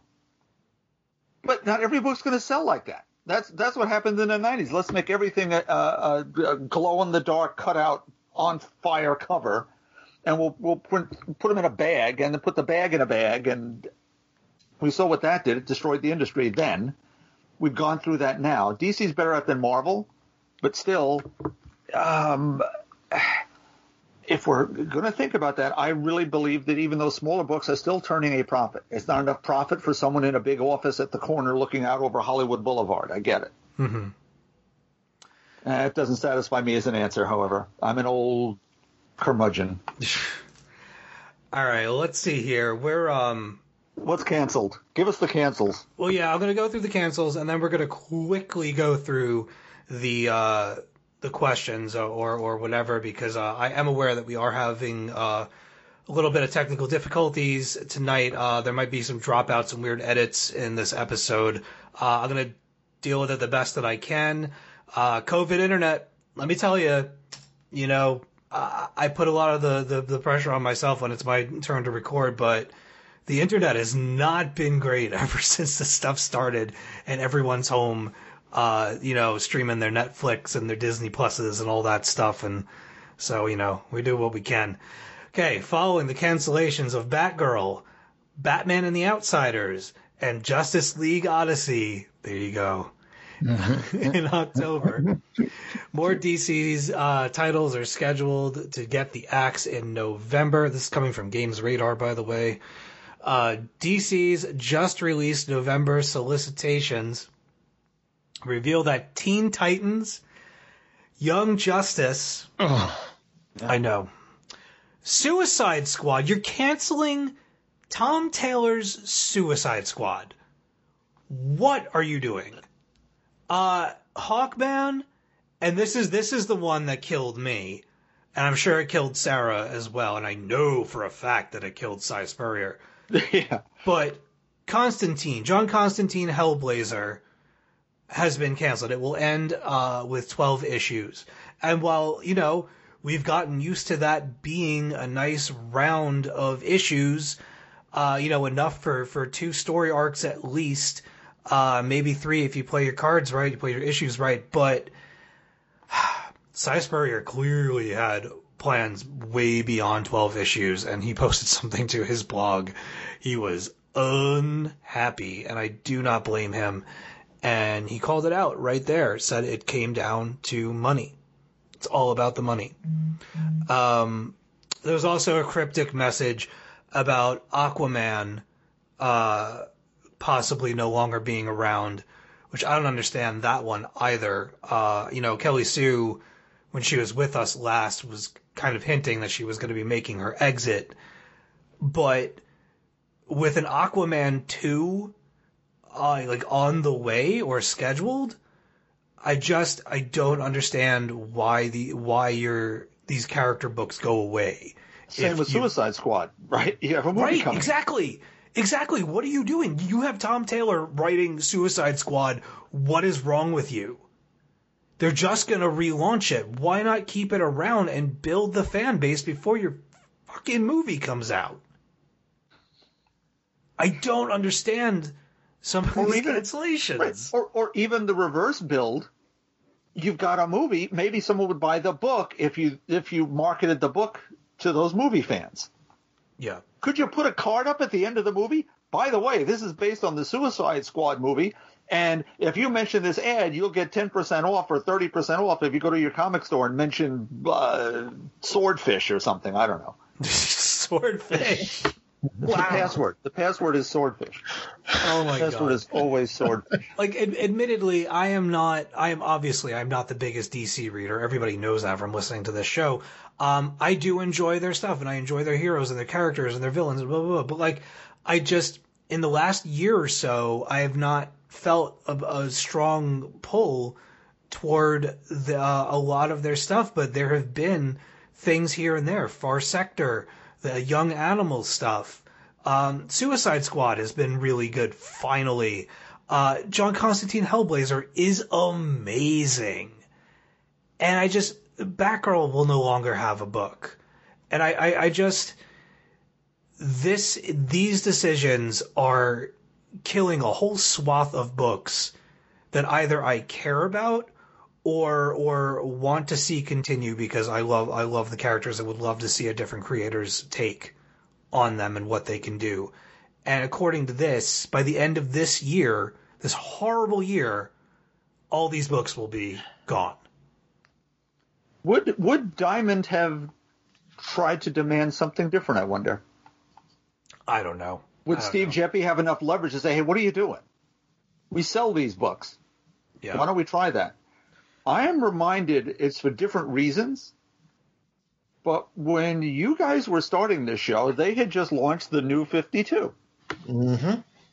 I went from collecting nine DC books a month to collecting one. And that was only because it was Gail Simone writing Batgirl. Hell yeah. They canceled all my books and replaced them with stuff I didn't want to read. hmm And for all those people who are buying those books, I bet you there are folks buying all that bottom 20%. They now have no DC books to buy. Yeah. Yeah, I mean this is this is very much what it's looking like for me. You know, I, I teeter on the edge of of not buying Batman every issue that's come out for the past little while. Um, I'm just not digging on it as much as I, I want to. Every time an issue comes out, like, this is gonna be the one. And it never is. anyway, that's just me. Uh, and I do realize that, you know, some of what I'm saying is unrealistic, and and uh, I don't know how all of this stuff works. But uh, damn it, I'm gonna complain about it anyway. Yes. Uh, the Batman's Grave and Metal Men are also going away, or they're ending rather, and their their Well- intended uh, runs in November. Yeah. That Metal Men could have ended like six months ago. It'd been fine by me. Heyo! That's the book I'm hate. It's the book I'm hate reading. I knew that was a one. All right, let's um, let's go to some questions super quick and then get out of here because I got a lot of editing to do. I'm gonna be up late tonight. Okay, so I feel we talked about this question a little bit before the show started, and I have to admit I feel a little attacked. I feel a little attacked, but we're gonna read it anyway. Joseph Montague, Talking Comics Crew. Got a listener question for you. Is it a question, Joseph, or is it an attack? Mm. No, Joe, he's a good guy. I know. I know. I'm, a always, good- I'm having fun. Uh, with all of this Netflix, Avatar, The Last Airbender hullabaloo, I have a hot take confession. I think Avatar, The Last Ben- Airbender is fine. Only just fine. What's an opinion in comics pop culture that you find yourselves on the very lonely side of? Well, if this were several years ago, I would tell you that I find Zooey Deschanel to be insufferable. Oh. Uh, I think The Office sucks. Uh, phrase "we can," oh, we're we're about to change the X universe forever. I said that earlier. That is all. That's one of my biggest comic book pet peeves. Um, it's usually never the case, and it's just something that they say to sell books and to rope people like me in every time because I, I, I, I fall for the bait every time. And um, sometimes there are things like the X the the X Men stuff going on right now. I I feel has been the most significant shift in all of comics that I've been reading for for a while now. Uh, in terms of really kind of changing the status quo for a large bit of the populace of your comic book brand. Um, but Avengers are still avenging. They're just arguing and fighting each other and doing their thing, and so whatever. Um, but yeah, I don't know. This is a weird question. I don't. Um, it's not a weird question. I don't have a lot of good answers, or even a good answer for for this one. Um, I don't know. It's hard. It's it's hard for me to pick something out for this. It's like if you walk into a music store and you win a little contest and they're like, hey, guess what? You can go into our aisles and you can pull any album you want out. We'll give it to you for free. I would stand there for like two hours, not being able to decide because I don't know what I want. Anyway, terrible analogy. Um, Bob, What's your Oh, answer I have, for this? yeah, I because for me this is now the opinion I have that's the, I'm on a lonely island about, as opposed to I could rant about four million other things that I do every week. The opinion I have that isn't shared by many people, some, not many, I think Alan Moore is completely overrated and a hack. I just find it derivative. He just uses other people's characters over again and generally then complains and other people want to use the characters that he thinks are his that aren't anyway, the Watchmen, which are the Charlton characters and so on. Or using Dorothy Gale in his Lost Girls book in such a horrible, horrible way. I, here and there, has been there a story I liked? Yeah, for the most part, eh. That's it for me. Alan Moore, don't care. All right. All right, venomous going on over here. Aaron, do you have any answers for this question? Game of Thrones. Don't care. Whoa. Well, I don't know that anybody cares about that final season, man. Woof. It was too rapey. That was. Well, it, it opened with uh, incest rape in the first 10 minutes. Yeah, that was, that was, that was how you start. There you go. Jeez. Shots fired on Game of Thrones. Everyone's favorite family program. All right, let's move on. Uh, Dick Grayson. Two part question. Can you name couples in DC and Marvel you would like to make a rom com about if you were given the chance to make a TV show? Crime fighting would be done off screen. He says for DC, he picks Dick and Kory. And for Marvel, he picks Peter and MJ. So both fine choices. Yes. Yes. Uh, so I have one, two, three, four, five. I've s- I have five for me, and one honorary for Mister Braccino since he's not here. So should I should I read my five or is that too many? Sure. That's four more than I have. All right. I'll let Yeah, you know I what, don't- I'm going to let you guys go first so that I don't I don't cover the spread and spoil your, Okay. your stuff. Aaron, go. Yeah, go. go ahead, Aaron. All right. Mine is going to be a thruple. Oh, if you pick mine, I'm going to be so excited slash slash pissed. Nope. It's going to be Cyclops and Wolverine ah! because let's just be honest, Jean Grey was just in the way. Oh. And the third would be Colossus because apparently it's a little little sex island over there on Krakoa according to recent issues. Oh, I saw that that panel that you were talking about when they're in the the hot spring. And they're talking Yeah. about Colossus package. I'm like, what the what? But that's that's my pick. Amazing. Okay. All right, Bob, what do you got? Well, on the DC side of things, the correct answer is, of course, Harley Quinn and Poison Ivy.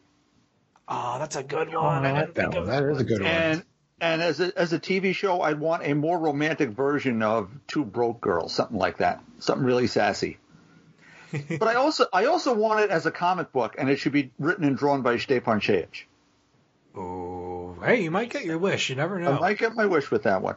On the Marvel side of things, I want, though I've never seen this show, so I, I but I, I sort of know what it's about and how good it apparently is by awards. I want a modern family kind of thing with Jessica Jones, Luke Cage, Danny Rand, and Misty Knight.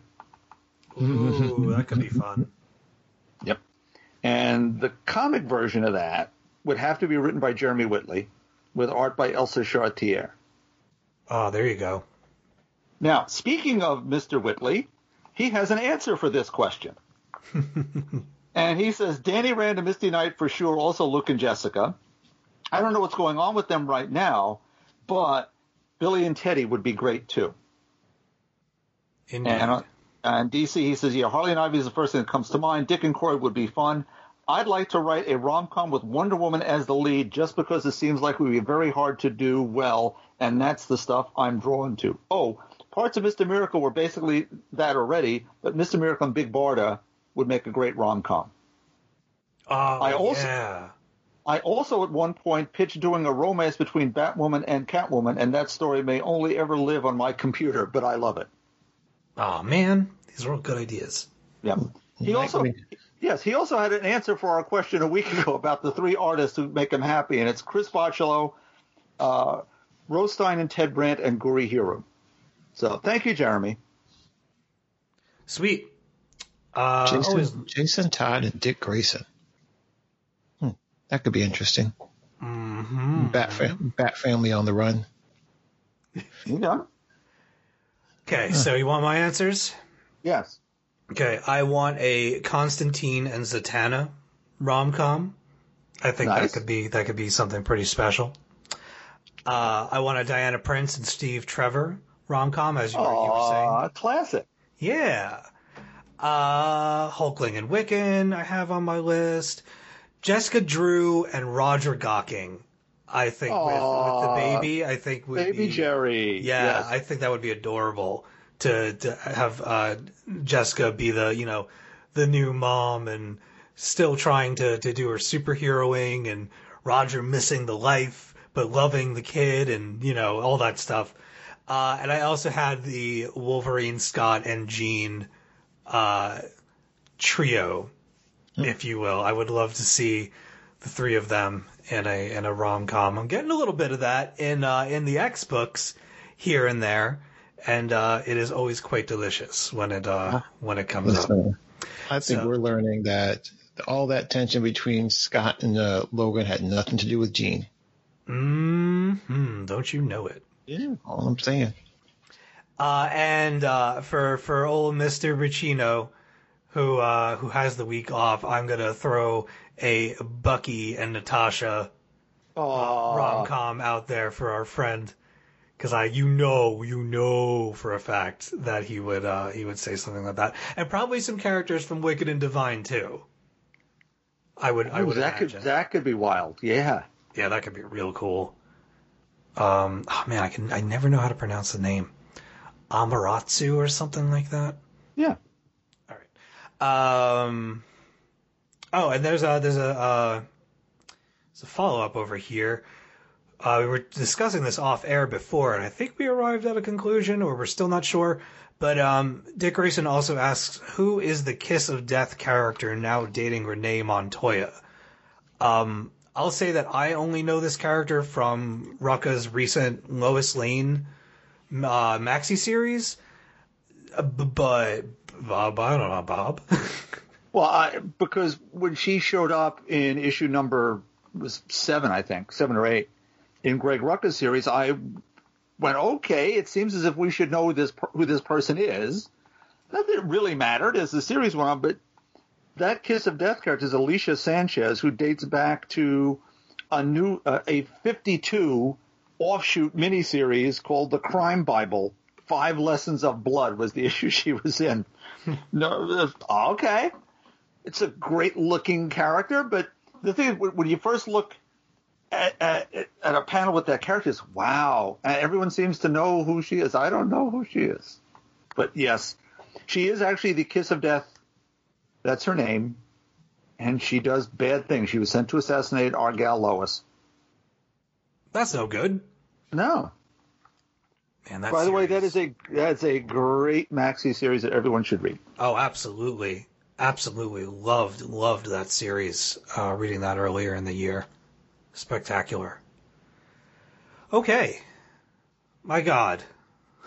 I think that we actually get to talk about what we're looking forward to on the shelves this week, and then we can get out of here. Uh, Aaron, what are you picking up? Uh, let's see. Where's my list? Okay, there it is. So yeah, I read through uh, Aquaman 58 through 61. So I guess I'm gonna pick up 62 that I think came out. Uh, well, time travel this week. Today, Uh, yes, today.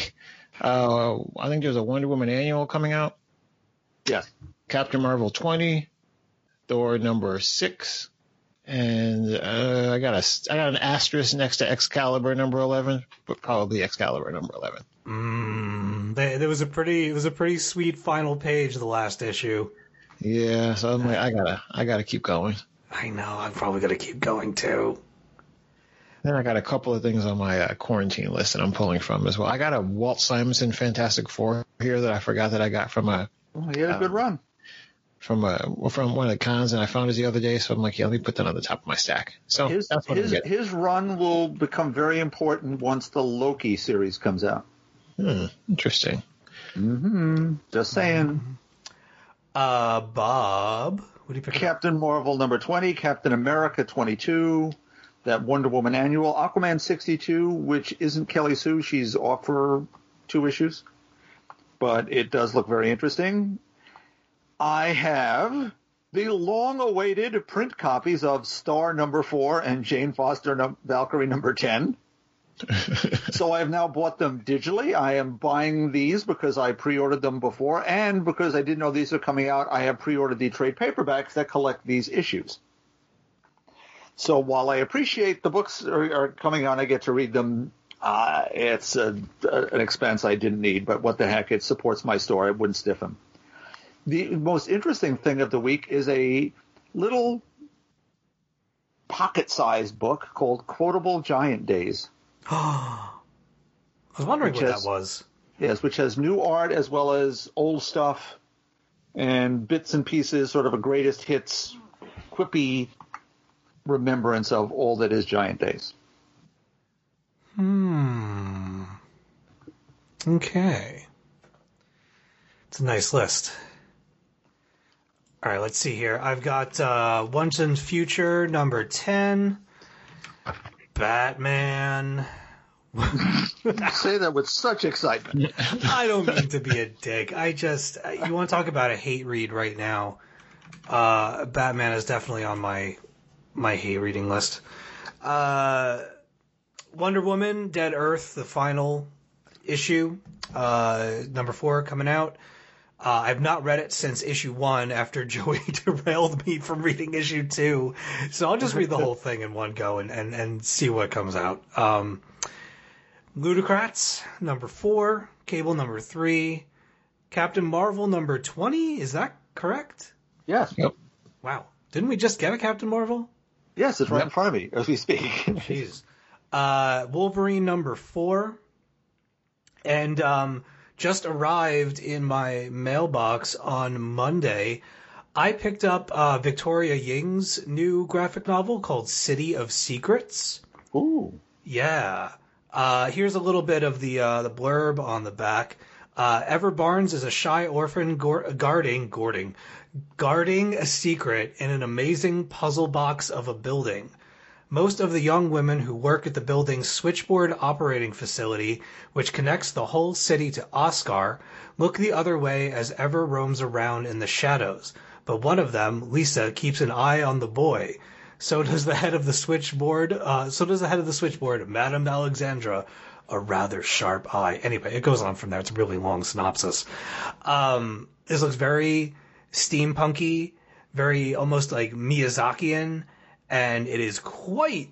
It's it's a it's a beefy meaty book. So this is not like a this is like a sit down and grab a cup of tea kind of uh, graphic novel.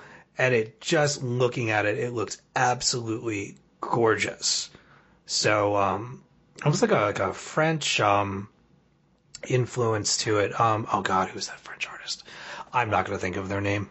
I'll figure it out. Uh, Julie. Richelieu? No, No? no. Um, I think you know what? I think I'm confusing it with somebody that I follow on Instagram. There's somebody who does storyboards for Disney that uh, that I follow. I think it's uh, their name is the Animated Life on Instagram. Go and check out their stuff. It's incredible. Uh, this is a little reminiscent of that. So anyway, I'll have more for you. Uh, ho- I hopefully get to read this between now and the next podcast, uh, and we'll talk about it next time. Um, yeah. So there you have it. Uh, Bob, would you care to take this time to uh, talk about your recent uh, other podcast spot, your your moonlighting? Yes, I, I was invited to join the Ladies of Valhalla, well, two of the three of them, as Bronwyn was gishing. Mm-hmm. So Sarah and Jess and I take a goodly amount of time to discuss the Gail Simone run of Wonder Woman. And that goes into all sorts of other places in her history, and it was just an amazing conversation we had. It, the ladies are stellar at what they do, and I was honored to be there. Very cool. Uh, do you know when that hits the uh, old internet? I believe all if Sarah can get all I don't know four hours we did edit it down. Oh my into- god, really? It was it was three hours and some change, I do believe. Oof. But this I won't all be there when we're done because I ramble like a madman.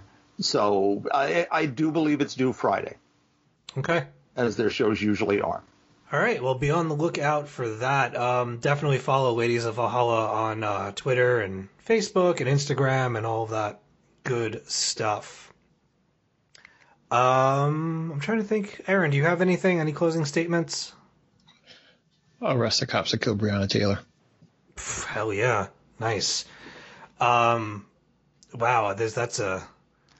I don't know how to pivot from that. I just want to thank David Pepose again for coming onto the show and talking to us about the OZ. Congratulations to David and his team on their tremendous success with that so far. Can't wait to see uh, where that ends up at the end, what the total is by the end of the uh, Kickstarter run. I uh, I gotta get me I gotta get me some of that. I gotta figure out that glitch. Might have to email them. Anyway, uh, we've reached the end of this week's edition of the Talking Comics podcast. As always, you can send us your comments or questions through our email podcast at talkingcomicbooks.com. We are also on Twitter at Talking Comics. We've also got talkingcomicbooks.com where you can find reviews and features from our fantastic contributors.